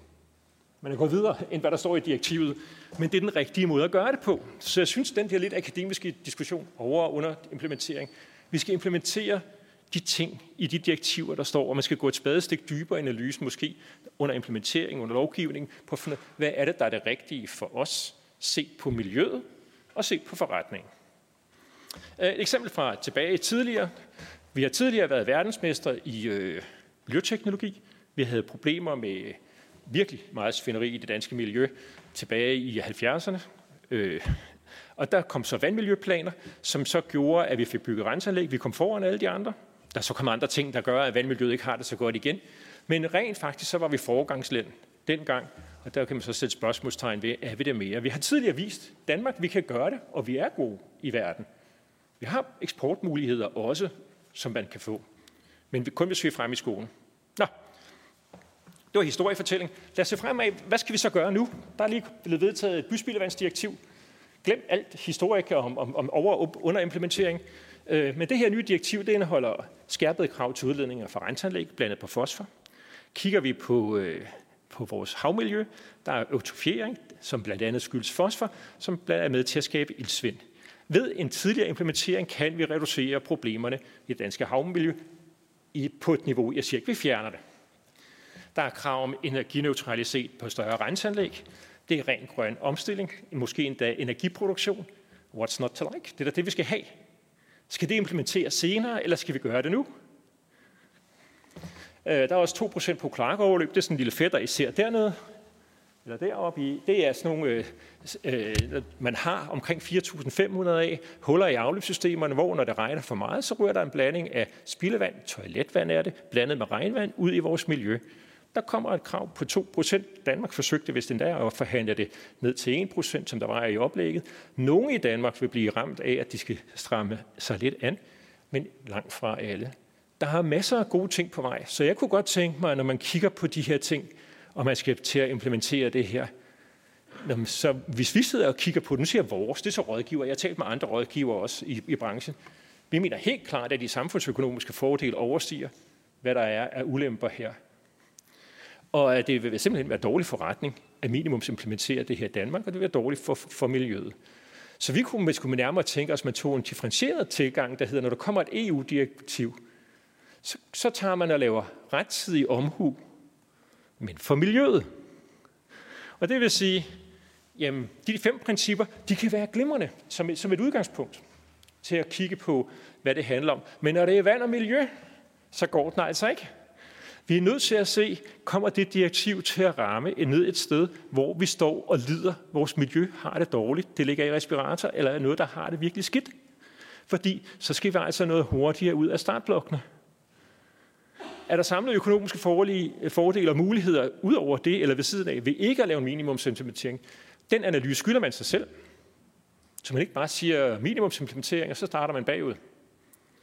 Så brug de her to principper for kommende vand- og, og miljødirektiver. Og hvis I vil snakke mere om, så fang mig her eller, eller der, hvor jeg lige vil sige. Ikke? Og det var så set, hvordan det er set fra en virksomhedssynspunkt. Vi er ikke bange for regler. Vi vil gerne have ambitiøs lovgivning, og vi tror, der er forretning og miljø i det til os.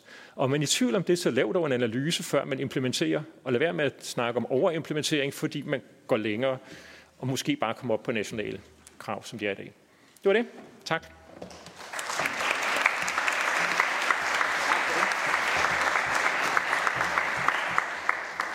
Mange tak øh, for det, Ole. Øh, der er et godt oplæg. Øh, Therese, du havde det første spørgsmål. Ja, tak. Tak for et godt oplæg, som jo også slugter meget godt med det, de allerede er blevet diskuteret her under de foregående oplæg. Øhm, så, så og illustrerer meget godt det her med, hvorfor minimumsimplementering, særligt på miljøområdet, kan være, øh, er stærkt problematisk. Øh, men øh, jeg synes også, du tilføjer et andet aspekt, som er relevant, og det er den her med, at der sker en konkurrenceforridning af de her fem principper, så de er ikke kun skadelige for miljøimplement, øh, miljø, implementering af miljødirektiver, de er faktisk også skadelige for konkurrencen, den lige konkurrence i Danmark, fordi grønne virksomheder, som ønsker at forurene mindre, bliver stillet systematisk dårligere. Og det synes jeg da virkelig, vi skal være opmærksom på fremadrettet. Det tager jeg bare som en kommentar, tak. Ja, det gør jeg også. Christian Friisberg? Ja, tak. Og tak for det, et godt og nuanceret indlæg. Men hvis man skal være djævnens advokat, så skal man selvfølgelig spørge dig, det gælder, ja klart, en overimplementering vil umiddelbart komme til at gavne en rådgivende virksomhed. Men hvad tænker du om dine kunder?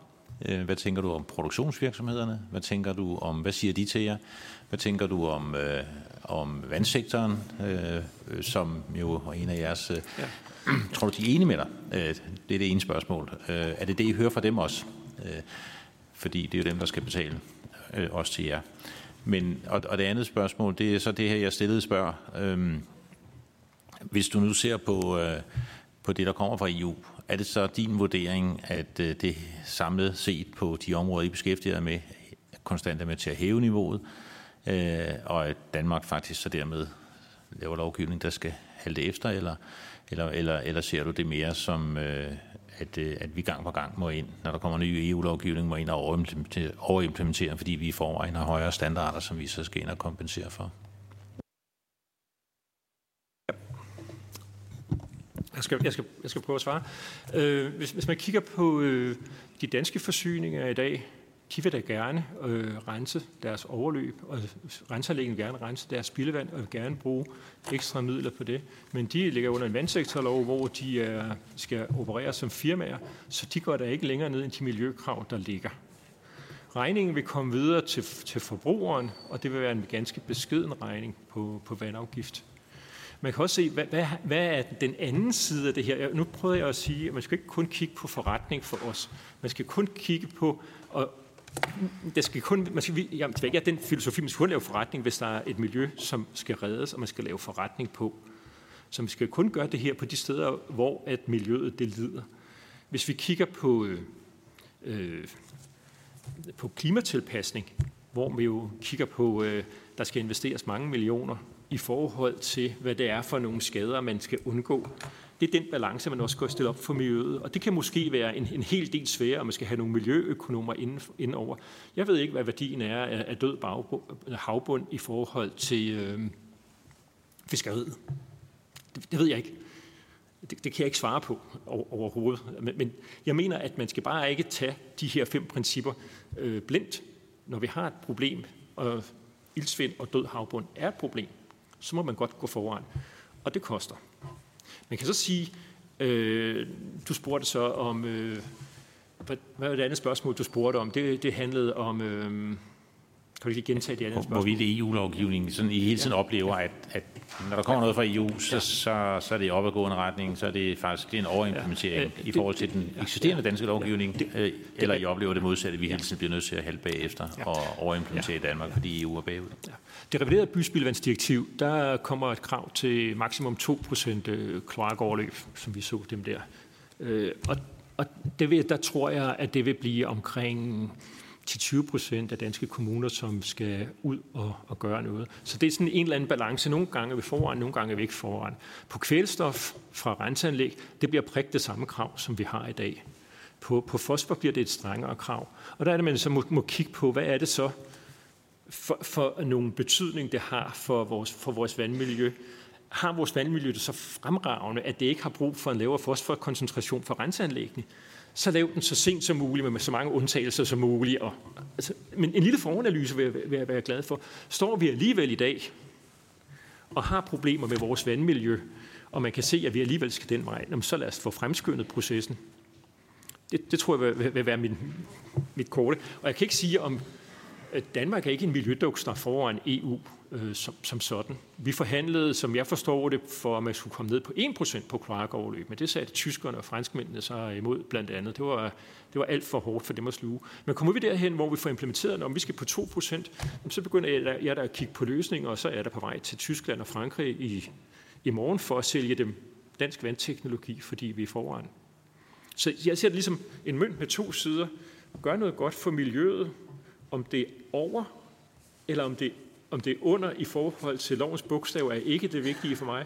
Det vigtige er, at vi rammer det, der er godt for miljøet, og det, der er godt for forretning. Og så det er ikke godt for min forretning, men samfundets forretning. Tak for det. Marianne, du har et spørgsmål. Ja, tak. Øh, tusind tak for din præsentation. Øh, det er øh, at, at melde sig klart ud af det her, det, altså at overimplementering, eller at gå videre end minimumsimplementering, øh, også kan, kan give styrkepositioner og, øh, og, og, øh, og udvikling. Og mit indtryk, det er måske lidt mere til dig, Christian, mit indtryk er, at det er jo ikke kun rådgiverne, der efterspørger det her, det er også teknologiudviklerne, det er øh, selskaberne, som også godt vil, vil investere i de her ting, og det synes jeg egentlig også, at du, Ole, øh, fik, fik sagt. Og mange tak for eksemplerne på, øh, hvor at øh, såkaldt overimplementering faktisk kunne give rigtig god mening.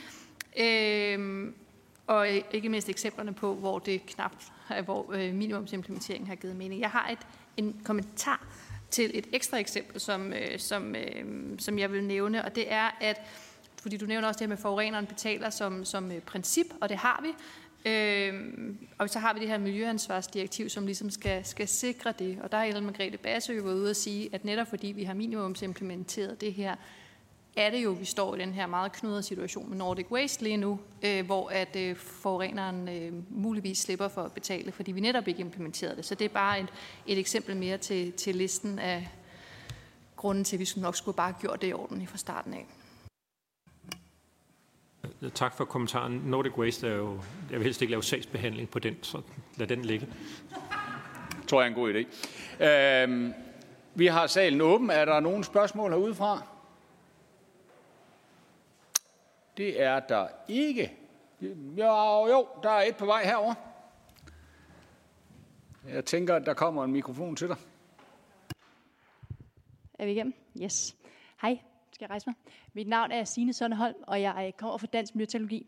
Og jeg vil først og fremmest lige til dig, Christian Friisbak, lige øh, bekræfte, fordi vi repræsenterer en række af de danske miljøteknologiske virksomheder, øh, der alle sammen står og råber på ambitiøse miljøregler de vil meget, meget, meget, meget, meget gerne have reglerne, fordi det er dem, der, der, der driver deres virksomhed. Det her, det sker ikke af sig selv, desværre. Man skulle håbe og tro, at der var momentum, øh, og ønske nok her i 2024, men det er der altså ikke. Øh, og så har jeg lyst til at sige, at den her diskussion omkring implementering, vi snakker ikke så meget om over- og underimplementering, vi snakker om ambitiøs regulering. Øh, og det gør vi, fordi at det, det er fint at være ops på subsidiaritetsprincippet, øh, og øh, hvad skal ligge i EU, hvad skal ligge nationalt. Men luft kender ikke rigtig nogen grænser, vand kender ikke nogen grænser, øh, forurening kender ikke rigtig grænser, så vi bliver nødt til at snakke om det her i EU. Øh, og det var egentlig bare det, jeg lige havde brug for lige sådan også at reminde, at det her, det er jo ikke nationale anlægner, det er internationale anlægner. Tak for det. Jeg tror, jeg giver ordet til dig, øh, Christian, først. Og, og men det var altså tag fejl. Jeg, jeg, jeg er sådan set tilhænger af al mulig overimplementering på miljø og klima, og, øh, og også at EU går foran. Det er slet ikke det, men, men man skal bare bevare sin kritiske sans, og jeg er heller ikke i tvivl om, at dem, der laver miljøteknologisk teknologi, gerne vil have overimplementering, og dem, der laver rådgivning, vil gerne have overimplementering. Men dem, der har et slagteri, øh, der udleder uenede mængder af vand, de er nok mindre interesserede i det. Det var sådan set bare det, hvor der var min pointe. Og der skal vi jo øh, bevare en balance. Plus altså, altså netop vandsektoren. Vi skal jo have alle aspekter med i det, men altså jeg, jeg går ind på overimplementering på, på miljø og klima. Ja, Jonas, du får lige Ja, det var i forhold til subsidiaritetsprincippet. Der, jeg synes, den her diskussion, der er nu, viser jo meget godt, hvorfor det er et godt princip. Fordi jeg tror, de fleste kan forestille sig, at vi har nogle andre værdier i forhold til miljø, for eksempel i Danmark, end man måtte have i, øh, i Østeuropa for eksempel, eller i, i Sydeuropa. Øh, og derfor så er det jo mange af de her ting, for der er noget, der hedder lokal forurening. Altså der er, nogle, der er masser af forurening, der er lokal. Øh, klima er lidt i sin klasse for sig, ikke? men der er masser af, masser af miljøting, der er lokal forurening at der ville det være fint, hvis ikke, vi ikke skal sidde og vente på, øh, på noget EU-regulering, før vi kan komme ind og så lave den regulering, som vi synes er den gode for det danske øh, samfund. Og hvad end det så ligger op mere eller, eller over eller under øh, EU's regulering af princippet, der er jo enig med Ole, altså det, det, er ikke, det er ikke det vigtigste. Det er vigtigt, at vi får den regulering, som vi mener er den bedste for, for Danmark. Ikke? Tak for det. Og øh, med det, så springer vi... Oh, har vi en enkelt spørger mere? Ja, Sten. når man har kendt navnene, ikke? Ja, det er i orden. Men øh, jeg vil bare sige, at den regulering, der nu kommer, og som du fortalte kostede så mange øh, kroner, øh, hvor alle virksomheder over en vis størrelse skal rapportere om bæredygtighed. Det fører jo til, at det argument, der kommer, som var nogen diskuteret i tilknytning til kun at være virksomheder, der arbejder med miljø, som har fordel af en, en ambitiøs øh, implementering. Men det betyder jo, at alle firmaer har brug for en ambitiøs øh, implementering i forhold til bæredygtighedskravene, altså både på det sociale område og om, på øh, øh, miljøområdet og i forhold til governance. Øh, så, så det fører jo til, at, at den der at man kan afvise det, at det kun er, er, er miljøvirksomheder, der har en interesse i en meget ambitiøs implementering på de her formål, den forsvinder jo i det øjeblik, det kommer til at gælde banker, det kommer til at gælde alle de store virksomheder, og når det gælder de små virksomheder, så kommer det også til at gælde alle underleverandørerne. Så derfor er det jo vigtigt, at man ikke laver en implementering, der bare er en minimumsimplementering, men i stedet for tænker ambitiøst, og så kunne vi jo droppe de der to ord, om det hedder over eller under, for det dur egentlig ikke. Men vi skal lave en fornuftig, ambitiøs regulering. Vil du svare, eller tager vi det som en kommentar? Ja, ja det, kan, øh, det tror jeg bliver lidt sådan en generelt termer så. Altså, det er, det, det er jo klart, at hvis man laver noget meget, meget streng regulering på et område, så de virksomheder, som leverer services og produkter på det område, de kan jo godt få gavn af det, men det kommer så til at gå ud over alle mulige andre øh, virksomheder, som så skal betale højere øh, omkostninger for at få altså for at producere deres øh, produkter eller services. Øh, derfor så, igen så vil jeg sige, så er jeg jo enig med Ole i, at i hvert fald den del af det, hvor han siger, at det her skal jo være det skal jo afspejle de værdier, vi har i Danmark, øh, den regulering, der er. Ikke? Så hvis vi synes, at rent havmiljø er meget, meget vigtigt, jamen så skal omkostningerne ved at udlede til havmiljøet også være tilsvarende højere i Danmark end andre steder i EU. Ja, kom bare.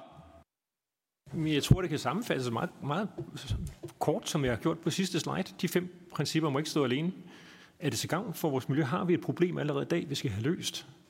Og nummer to, er der samlet set økonomiske fordele og muligheder ved ikke at lave en minimumsimplementering? Er der det, eller er der det ikke? ikke? Det er det, der er spørgsmålet. Det er ikke et spørgsmål, om det er til fordel for enkelte. Hvordan ser det ud totalt set? Det er de to ting, man lige skal bare have med i sin ligning. Godt.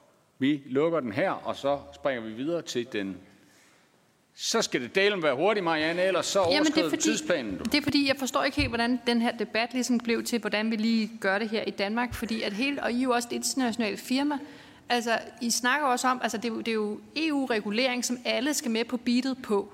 Og jeg synes også, jeg hørte dig sige, at, øh, at det, at vi går forrest, gør jo også, at vi kan sælge og eksportere til resten af EU. Så det handler jo ikke kun om, I laver jo ikke kun business på, at der skal være rent havmiljø i Danmark. I laver jo også europæisk business. Er det ikke rigtigt?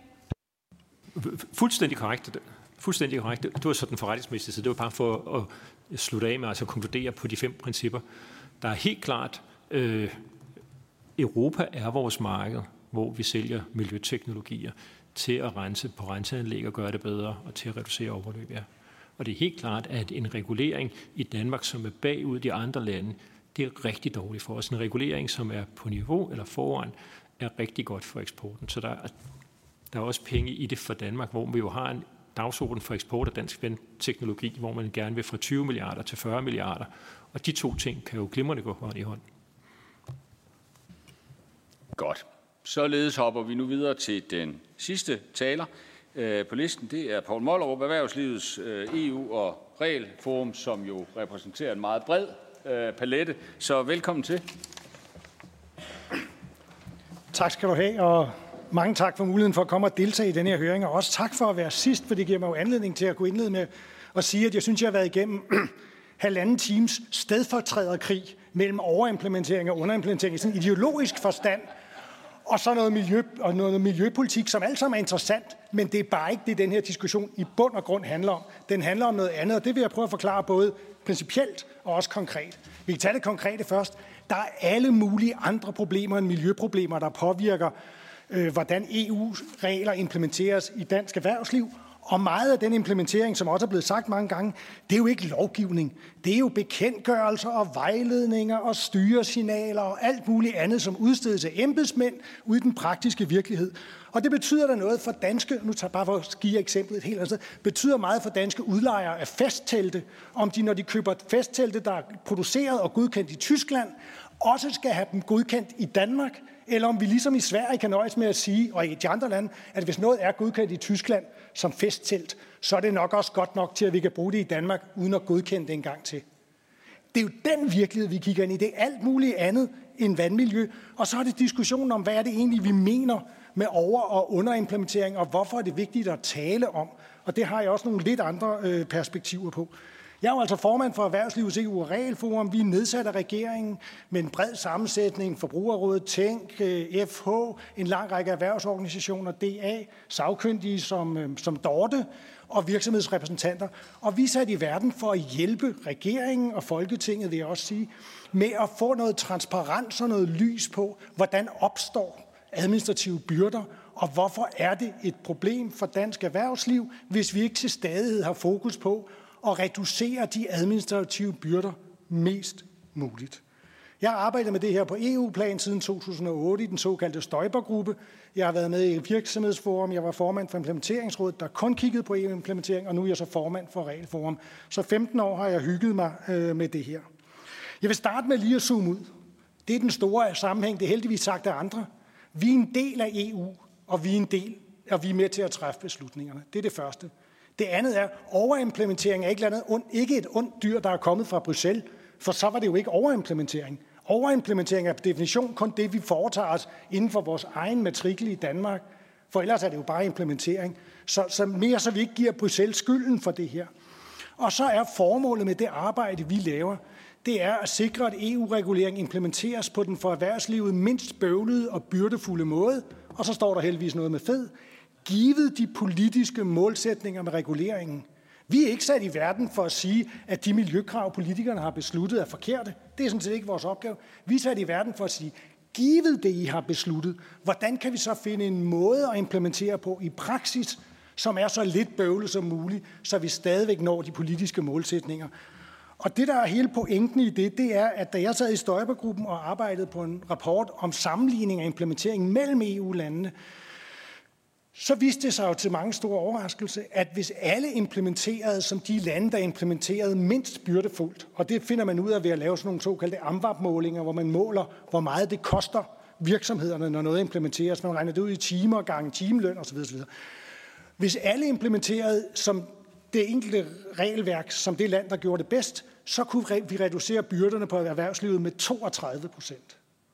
Af de 32 procent, der stammede de 28 procentenheder, 90 procent, de stammede for uhensigtsmæssig og ubegavet implementering, og kun fire af de 32 procent stammede for overimplementering.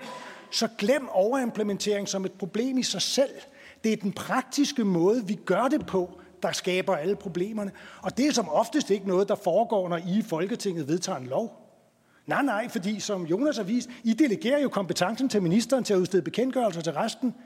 I frelægger jer ansvaret på alt andet end det helt overordnede niveau, og så er det derefter, det går galt hvis jeg skal være sådan lidt firkantet. Så det her er også lidt et wake-up call til jer om, at, at inden vi siger, det er Folketingets vigtigste udvalg, som løser alle de vigtige ting, tak Sten, så, så må man bare sige, når det skal implementeres i dagligdagen, så det påvirker den enkelte virksomhed derude, så foregår det slet ikke hos jer, I hører aldrig om det. Så, hvorfor er det så, det er vigtigt at tale om de her principper øh, for overimplementering som en del af den øvelse? Det er fordi den fokus, jeg har som formand for Regelforum, det er, at vi skal være i gang med at skabe en umisforståelig og transparent proces omkring, hvordan vi implementerer i Danmark. Og læg lige mærke til ordet transparens.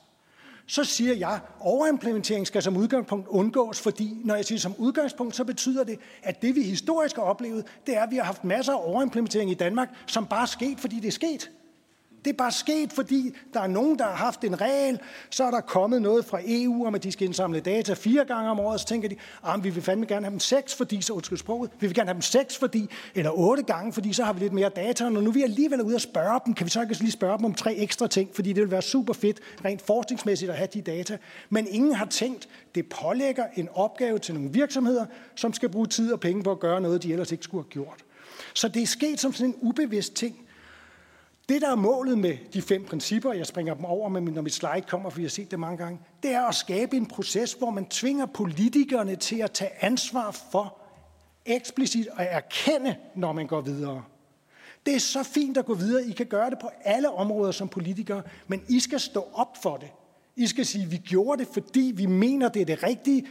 Derfor er der et kryds i ja i lovforslaget. Så kan vi diskutere det nede i folketingssalen, og så kan vi sige, selvfølgelig er vi gået videre, for det synes vi er rigtigt. Og det vil I aldrig høre mig i regelform sige er forkert. Jeg vil bare sige, at I skal være transparente omkring det. I skal stå ved det. Og det gælder på alle mulige områder. Og det, vi kender det på, på miljøområdet, vi kender det på arbejdsmiljøområdet. Det er så fint. Men det sker bare også på alle mulige andre områder, og alt for ofte historisk er det sket, uden I har anet en døjt om det som politikere. Det er bare sket. Ellers skulle I sidde og læse alle bekendtgørelser, vejledninger og styresignaler, der udstedes. Og det gør jeg af naturlige grunde ikke. Det vil jo være helt umuligt. Så det er den uhensigtsmæssige implementering, som er det helt store problem. Og derfor er de fem principper fra min side også, og de kommer her igen, at det jo også en kulturøvelse. Man skal sige til embedsmændene, der sidder derude i praksis og har ansvaret for at udarbejde de her dokumenter til jer, Hvorfor er det så vigtigt at komme hurtigere i mål med at implementere et eller andet stykke finansiel lovgivning end resten af Europa? Hvis der er en god grund til det, så skal I forklare det, og jeres minister skal vide det og skal bære det med over i Folketinget. Hvis ikke der er en god grund, så skal I bare lade være. Fordi så sætter det os i en konkurrencemæssig ulempe i forhold til de lande, der implementerer senere, og det gør langt de fleste lande. Så det er øvelsen om at være bevidst om, hvad man foretager sig, og få det op på bordet, fordi der har det ikke været i tilstrækkelig omfang i alt, alt for mange år. Du fik jeg vist lavet den pointe. Hvad er det så, vi må i, øh, i regelform? Hvad er det, vi kigger på? Vi adresserer faktisk hele den linje af ting, der har været oppe i dag.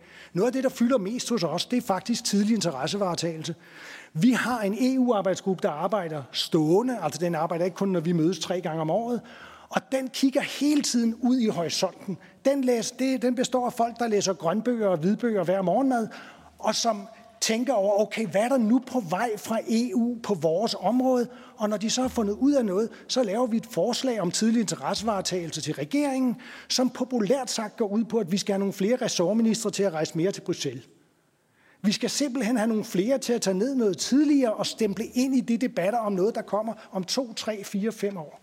Vi er kommet med, øh, nu kan jeg dårligt huske det, nogle af 40 anbefalinger bare i den tid siden 19, da vi har eksisteret, og regeringen har tilsluttet sig hver og en af dem.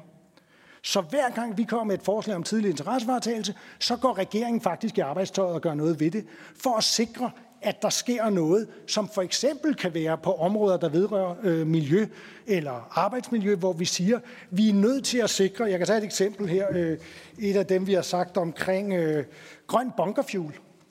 Vi har sagt, Danmark skal kæmpe for, at der indføres ensartede principper og certificeringer for grøn bunkerfuel til søfarten. For hvis ikke der bliver ensartede principper for, hvad grøn bunkerfuel er, så bliver det der et wild west, hvor alle går rundt og siger, at vi har lige lavet noget grøn bunkerfuel, men det lever ikke op til de miljøkrav, vi har til, hvad grøn bunkerfuel er. Så danske regering, Morten Bødskov, tag til Bruxelles og kæmp for, at der bliver en certificeringsordning for grøn bunkerfuel, når nu EU alligevel er begyndt at interessere sig for det. Så det er den type eksempel. Så kan vi, øh, så kan vi blande os i øh, traditionelt i anbefalinger til implementeringsplaner, altså når et lovforslag, det er punkt 3, jeg skal nok komme tilbage til punkt 2, når et, øh, når et øh, lovforslag øh, skal fremsættes, fordi nu er der kommet et, øh, en, en, et direktiv eller en forordning fra EU, så skal den pågældende myndighed lave en implementeringsplan, som den afleverer til os.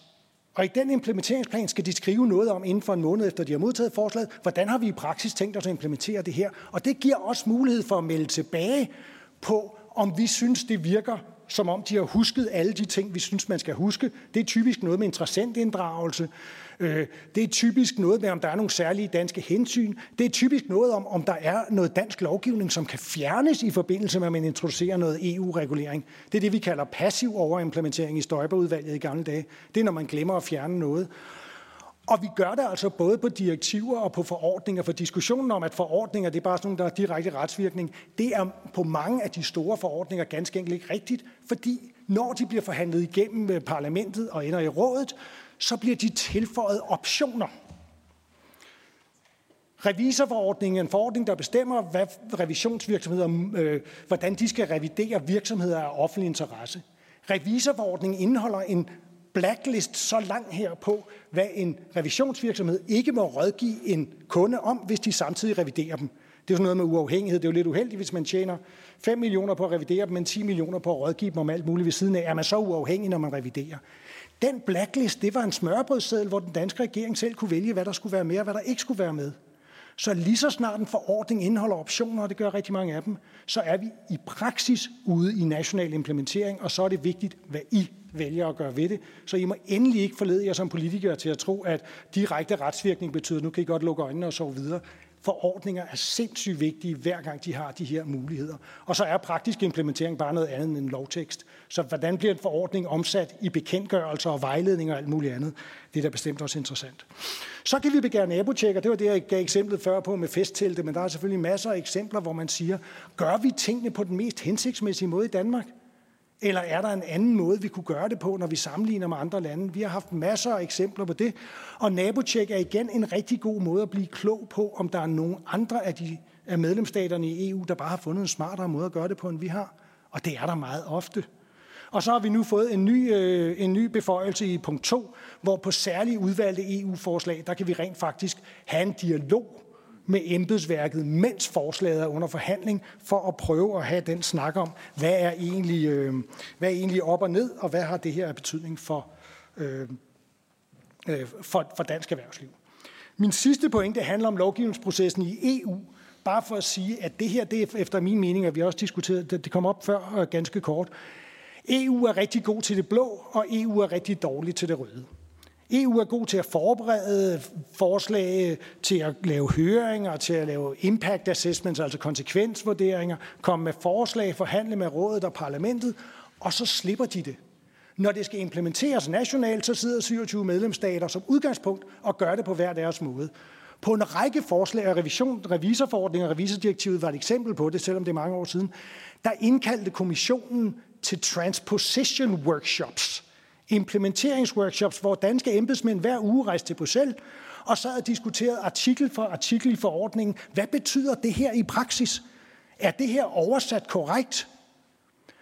Når der står juridisk rådgivning, når der står legal counsel på engelsk, som skulle oversættes til juridisk rådgivning, så er det i dansk på dansk blevet oversat til husadvokat, for en husadvokat hedder jo også en legal counsel. Har vi oversættelsesfejl? Har vi alt muligt andet? Alt det fanger man i de der transposition workshops, men EU gennemfører dem ikke ret meget mere. Og det skal vi have dem til igen, for når medlemsstaterne sidder sammen med EU og diskuterer, hvordan omsætter vi det her i praksis, så har vi en chance for at skabe noget regulering med meget bedre kvalitet, end når 27 medlemsstater går hjem og gør det øh, på hver deres måde. Og endelig så er der hele håndhævelsen. EU er simpelthen for dårlig til at håndhæve. Det er rigtig, rigtig vanskeligt at overbevise dansk erhvervsliv og alle mulige andre om, at vi skal være EU's dukse, hvis vi kan se, at alle dem, der ikke er dukse, de kan slippe afsted med det, uden at det har nogen konsekvenser for dem. EU siger, at de har ikke ret mange ressourcer til det, og de siger, at de anlægger et strategisk perspektiv på, hvor de vil lave håndhævelse. Men ud fra sådan et retligt perspektiv om, at EU er et retligt samarbejde baseret på ret, retsakter, så er det lidt vanskeligt at forstå, at der er noget af det, man ikke efterlever, der må være all right, mens der er noget andet, der er strategisk vigtigt. Så der er også en opgave i forhold til at få EU til at arbejde meget bedre med, med både implementering og håndhævelsen, og det håber jeg, at, øh, at I også som politikere vil være med til at presse på for. Det var det.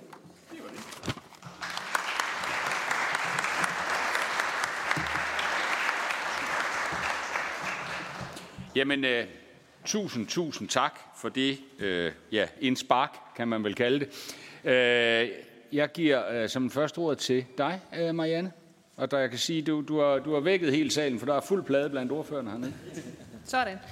Øh, tak. Jamen altså, øh, tusind tak for oplægget.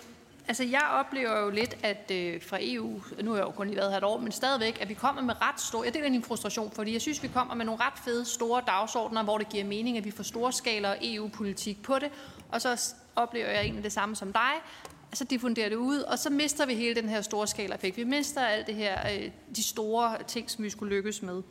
Øh, det er rigtigt, at vi i EU-udvalget, der sidder vi og giver mandater øh, og så slipper vi det også. Og det er ikke nødvendigvis med vores gode vilje. Altså, så ryger det ned til EU og skal bearbejdes der, ikke? og så kommer det tilbage i fagudvalgene, som så skal have vedtaget lovgivningen, og så derefter så rammer det selvfølgelig virksomhederne og alle de her ting. Altså, det er vanskeligt, fordi det kommer ikke tilbage til os. Øh, så det er ikke nødvendigvis, at vi frelægger os ansvaret, som du øh, fik sagt, men, men der er noget strukturelt i den måde, vi gør det på, som kan forbedres. Og jeg ved, det er noget, vi diskuterer løbende og prøver at gøre noget ved. Vi har lige fået lavet en ny øh, beretning i forhold til at sikre bedre inddragelse af fagudvalgene og alle de her ting. Øhm, jeg vil sige, samtidig så oplever jeg netop også det her med, at, øh, at når vi har nogle gode politiske intentioner, og tager det politiske ansvar og siger, for jeg er helt enig, det er det her, vi står på mål for det, siger, det er det her, vi gerne vil, det er den her vej, vi gerne vil. Dejligt, det bliver kvitteret for.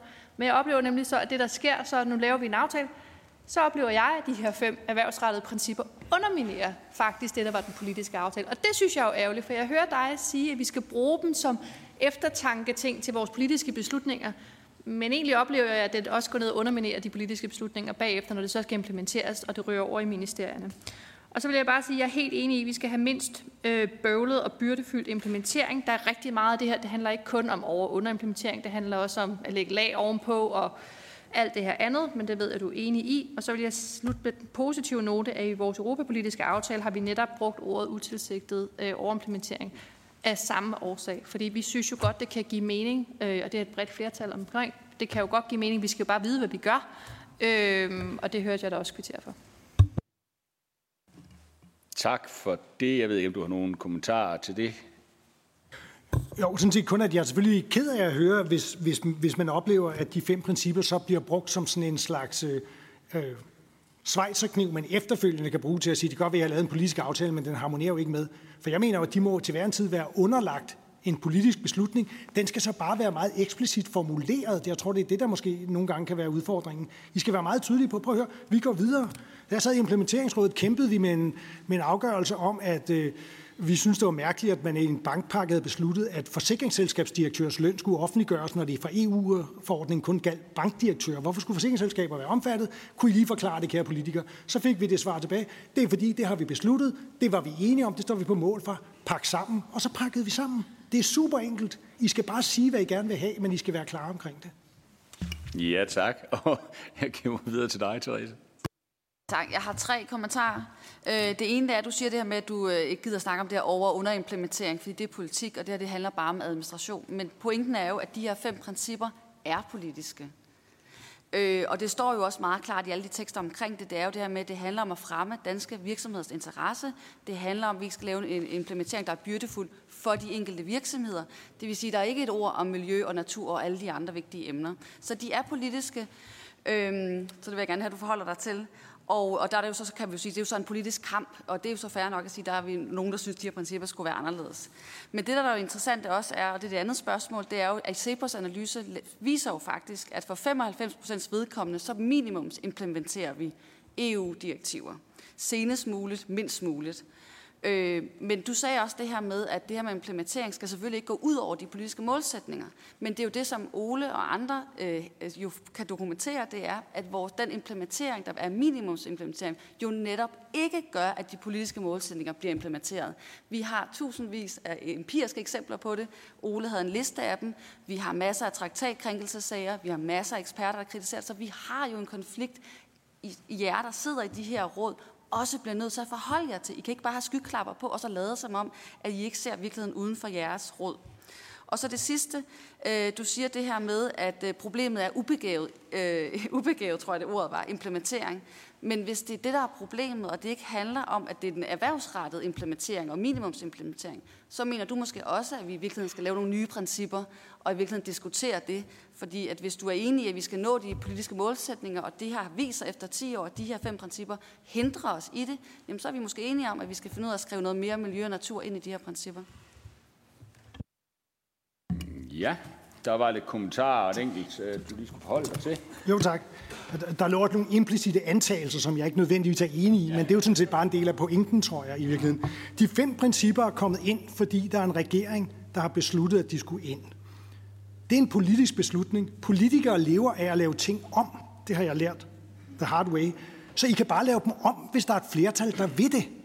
Og, og sådan er det jo. Længere er den ikke. Så er de skrevet ind i Justitsministeriets lovkvalitetsvejledning, så må man pille dem ud eller rette dem der. Så det, det forholder jeg mig sådan lidt meget nøgtern til. Det jeg sagde om dem var, at de har fungeret rigtig godt som en markør til eftertanke for både embedsværket og politikere omkring, hvornår man vil være eksplicit om, hvornår man gik videre, hvilket man af mange grunde kan være i sin fuldstændig øh, gode ret til. Øh, jeg, jeg er jeg, jeg forholder mig sådan set ikke til, om, om man i rigtig mange af forslagene ikke har nået de, de politiske målsætninger. For det kommer jo an på, hvad de politiske målsætninger er. Og jeg ved ikke, om vi snakker om dine politiske målsætninger, eller regeringens flertals, eller Folketingets flertals politiske målsætninger. Jamen EU, jamen der, der er ikke noget i det, vi, vi sidder og kigger på, der tyder på, at målsætningen med, med EU-reguleringen, enten det er direktiv eller forordninger, som hovedregel ikke bliver opnået i den måde, de bliver omsat til dansk lovgivning på, så tror jeg, vi vil se langt flere sager øh, ved domstolen. Nej, ja, ja, du sagde, at vi så rigtig mange. Jeg vil sige, at det synes jeg heller ikke, Dorte, hun, hun, Dortes data tyder på, at vi ser super mange sager. Det synes jeg sådan set ikke. Så, så det, er ikke, og det skal jeg ikke gøre mig til dommer på. Vurderingen af, hvad er mange, den må, den må I træffe rent politisk. Øh, øh, altså jeg, jeg er slet ikke i nærheden af at gå og sige, at man skal se, at man kan gå til grænsen af X, Y eller Z, men jeg konstaterer helt generelt, at Danmark et land, som er meget, meget dygtige til at implementere EU-reglerne på en måde, så vi ikke kommer i strid med de formelle regler, der er fra EU. Det, der bliver lidt en udfordring, og Sten havde et spørgsmål tidligere, som også rørte lidt ved det, det er jo, at at rigtig meget, særligt af direktiverne, men også på nogle forordninger, der kan man faktisk ikke bare tage et direktiv og omsætte det til dansk lovgivning. For direktivet kan foreskrive nogle mål, man skal nå, men direktivet siger ikke nødvendigvis, hvordan man skal nå dem. Der er metodefrihed for det enkelte medlemsstat til, hvordan man når derhen. Og det, derfor så bliver man nødt til at, at, at, at man så må sige, træffe nogle nationale beslutninger. Det jeg advokerer for, det er, at vi sætter os meget mere sammen med alle de andre medlemsstater og snakker om, hvad er gode nationale beslutninger, hvad er hensigtsmæssigt, Hvordan kan det være, at man i Portugal har fået lavet en meget bedre digital udbudsportal, end vi har i Danmark? Og så tænker man, at vi kan da ikke lære noget af Portugal. Jo, hvordan kan det være, at man i, øh, i et af de baltiske lande har en regel, der hedder, at man må ikke indsamle de samme data to gange? Man må simpelthen ikke bede en virksomhed om noget statistik, hvis man en gang har indsamlet det allerede. Det lyder da meget fornuftigt, men det er bare ikke den virkelighed, erhvervslivet oplever i praksis. Så hvorfor har vi ikke sådan en regel i Danmark? I Norge har man noget, der hedder Brøndøysund-registeret, hvor alle data bliver samlet et sted, og når en myndighed siger, at vi har brug for noget ny statistik, så ringer de først op til Brøndøysund og spørger, undskyld, har vi noget, der ligner i forvejen, eller skal vi gå i gang med at indsamle på ny? Det er da super smart, men Danmark har ikke et Brøndøysund-register. Hvorfor har vi ikke det? Og jeg har tusind af den slags eksempler. Så det er der med at lære fra de andre lande, der bliver så vigtigt. Øh, det er ikke, det er ikke om man så deraf tror, at vi, at vi om man så må sige, ikke lever op til de krav, der er i EU's direktiver og forordninger, for det gør vi som langt hovedregel. Tak for det. Dorte, du havde lige en uh, kommentar til. Altså det er bare for at sige, jeg vil ikke forholde mig til, om øh, traktatbrudsagerne er mange eller få. Jeg vil bare sige, at det er der, så det er ikke altid Danmark er inden for skiven. Det kan vi ligesom bruge som indikation her. Øh, men, men jeg synes, der er noget, der ligesom glemmes i debatten her, vi har haft i dag, og det er, at de der 25 procent, det er jo noget, der fremlægges på baggrund af lovforslag. Og når man så kigger ind i de her bemærkninger til lovforslagene, så er det faktisk detaljeret, hvorfor man vælger at implementere og i nogen henseender overimplementere, eller gå ud over de fem principper. Og, øh, og når man gør det, så er det på linje, og det fik jeg sådan, forsøgte jeg også at få frem mit oplæg, så er det på linje med det, der har været den politiske målsætning, også det bagvedliggende princip, at man kan godt gå videre end de her fem principper. Men det skal ske på et politisk informeret grundlag. Så jeg synes også, ligesom Poul, at den er lidt tilbage på den politiske banehalvdel. Altså man får et informeret grundlag og forholde sig til det her spørgsmål på, og så må man jo tage den derfra. Så må man jo sige og melde klart ud, hvad er det så, man vil politisk, både i forhold til, hvad det nu måtte hedde, øh, over- eller underimplementering, eller bare hensigtsmæssig implementering. Ikke? Tak for det. Vi er nået til kategorien af korte spørgsmål og ikke mindst svar. Og den næste, det er dig, Henrik Møller. Det, det er jo svært med de bemærkninger, der er kommet, synes jeg. Nej, men det var, det var for egentlig at holde lidt fat i den sidste. Øh, altså netop det der med, at det er en markør. Vi snakker de fem principper, men det er jo ikke hugget så meget i sten så ikke man kan fravige det her. Det er det, jeg synes, der er centralt i det. Det er så et bevidst politisk valg, og det tager vi jo på os, øh, kan man sige. Men jeg synes også, Dorte, du var lidt inde på at sige, at der er jo noget ramme, der er noget rum for fortolkning i forhold til det her. Det gør jo, at der er ikke en facitliste, vi kan dykke ned i og sige, jamen så er det sådan her, at det skal være, eller det er sådan her, øh, det skal se ud. Øh, og der synes jeg, det er interessant, at vi så lokalt i forhold til Folketinget også er begyndt at diskutere, at den lovgivning, vi laver, når vi har lavet den som politikere, så slipper vi den. Og så har vi en eller anden forventning om, jamen så bliver det bare implementeret, hvor vi indimellem bliver lidt overrasket over enten, at der har været noget igennem længere tid, som har været besluttet, som egentlig ikke rigtig er blevet gennemført. Og det er bare for at sige, det er den der med også, hvordan får vi fuldt op på det her, uden at skulle være, kan man sige, sagsbehandler i de enkelte sager øh, omkring det her, men at udvælge noget, og på den måde måske blive klogere på nogle af de der lidt dumme forhindringer, der er i forhold til det. Og jeg synes, det der er blevet klart for mig i dag, det er, at det der over- implementering giver ikke rigtig mening øh, at diskutere, fordi hvis det er 25 procent og 11 procent, så, så er det egentlig mere det der med implementeringen, og at alle jo politisk har en eller anden intention om, at vi gør det bedst muligt for samfundet, for erhvervslivet, for borgeren øh, i forhold til det her. Det, der har vi fået lidt redskaber i dag måske til at komme videre. Tak for det. Ja, og det kan der jo så være en eller anden form for politisk uenighed i, men, men, men det er jo rigtigt. Øh, Christian? Nu hørte vi jo, øh, altså vi er gode til at implementere, så ikke vi kommer i strid med EU-reglerne, traktatændringssagerne, og det der, de, dem er vi, der er få af. Øhm, men vi hørte jo også netop, at overimplementering på Ole Mark er jo ikke nødvendigvis et problem. Det kan være miljø, øh, teknologiske virksomheder og rådgiver, de, kan, de efterspørger det og klapper i hænderne, så er det ikke noget problem. Så det, det jeg vil spørge om, det er sådan set det samme, som jeg spurgte Dorte om. Øh, I har i regelforum det der nabotjek, men kan man styrke, eller bør man styrke mulighederne for sådan et retstjek? Øh, og ser, ser du det? Nu har du også en hat for danske advokater. Altså øh, virksomheder og forbrugeres mulighed for at udfordre øh, uhensigtsmæssig implementering, som du så kalder det, ved, ved domstolene, Øhm, er det noget, man, du ser, noget du oplever blandt dine medlemmer? Er der, er der mange sager, hvor man går i, i, i en dansk, øh, til en dansk domstol og siger, at det er blevet overimplementeret eller uhensigtsmæssigt implementeret, eller skulle man gøre noget mere for at styrke de muligheder for, at det faktisk kunne, kunne ske? Så får vi jo en helt automatisk mekanisme til at sikre, at, øh, at det ikke foregår.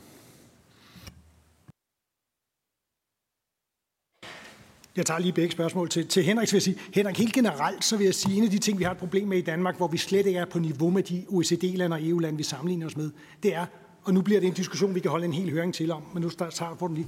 Vi gennemfører ikke konsekvensvurderinger af al lovgivning, som efterfølgende bliver grænsket af et uafhængigt regelråd, som man gør i Sverige, Norge, Tyskland, England, Holland og Tjekkiet, hvor der sidder nogen og kigger igennem, at regeringen har lavet en konsekvensvurdering efter nogle fastsatte principper, som er følges, og som så gør, at I får en konsekvensvurdering, der har været øh, grænsket af nogle uafhængige, inden I får et lovforslag. Og vi gennemfører heller ikke i Danmark ex post evalueringer af lovforslag. Og det er også fuldstændig standardpraksis i ret mange andre lande og OECD's bedste anbefalinger.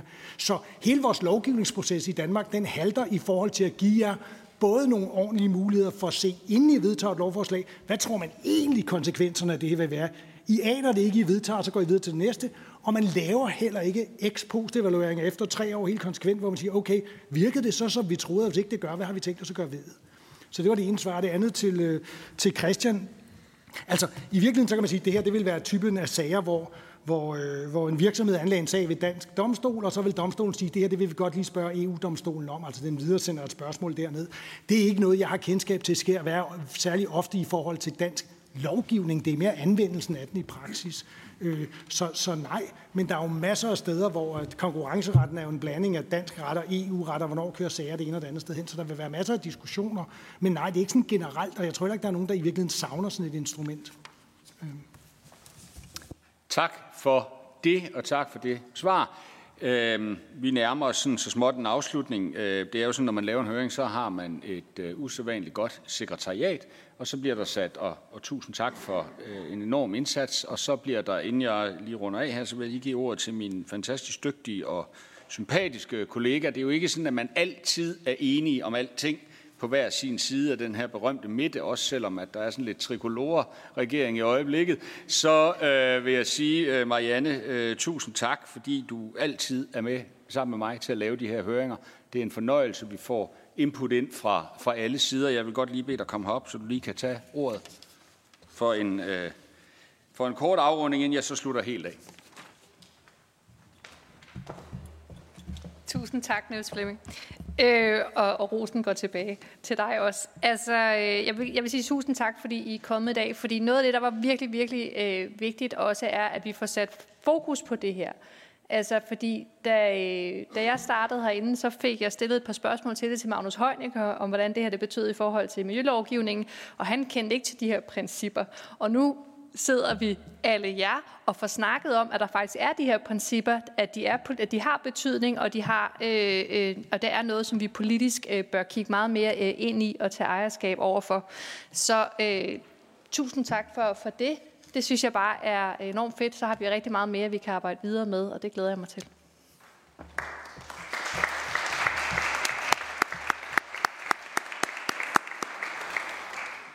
Vi har øh, disket op herude med lidt kaffe og lidt te øh, til jer herude i vandrehallen. Jeg vil gerne sige tak for en god debat. Tusind tak til jer oplægsholdere, som har brugt tid og kræfter både på at lave oplæg og på at komme herind. Øh, vi har en lille gave til jer, som I så øh, kan læske gaven med, hvis kaffe og te ikke er nok. Det er jo ikke altid, det er det efter de her høringer. Men, men tusind tak for i dag, og tusind tak til jer, fordi I er kommet. Det har været en kæmpe fornøjelse. Tak.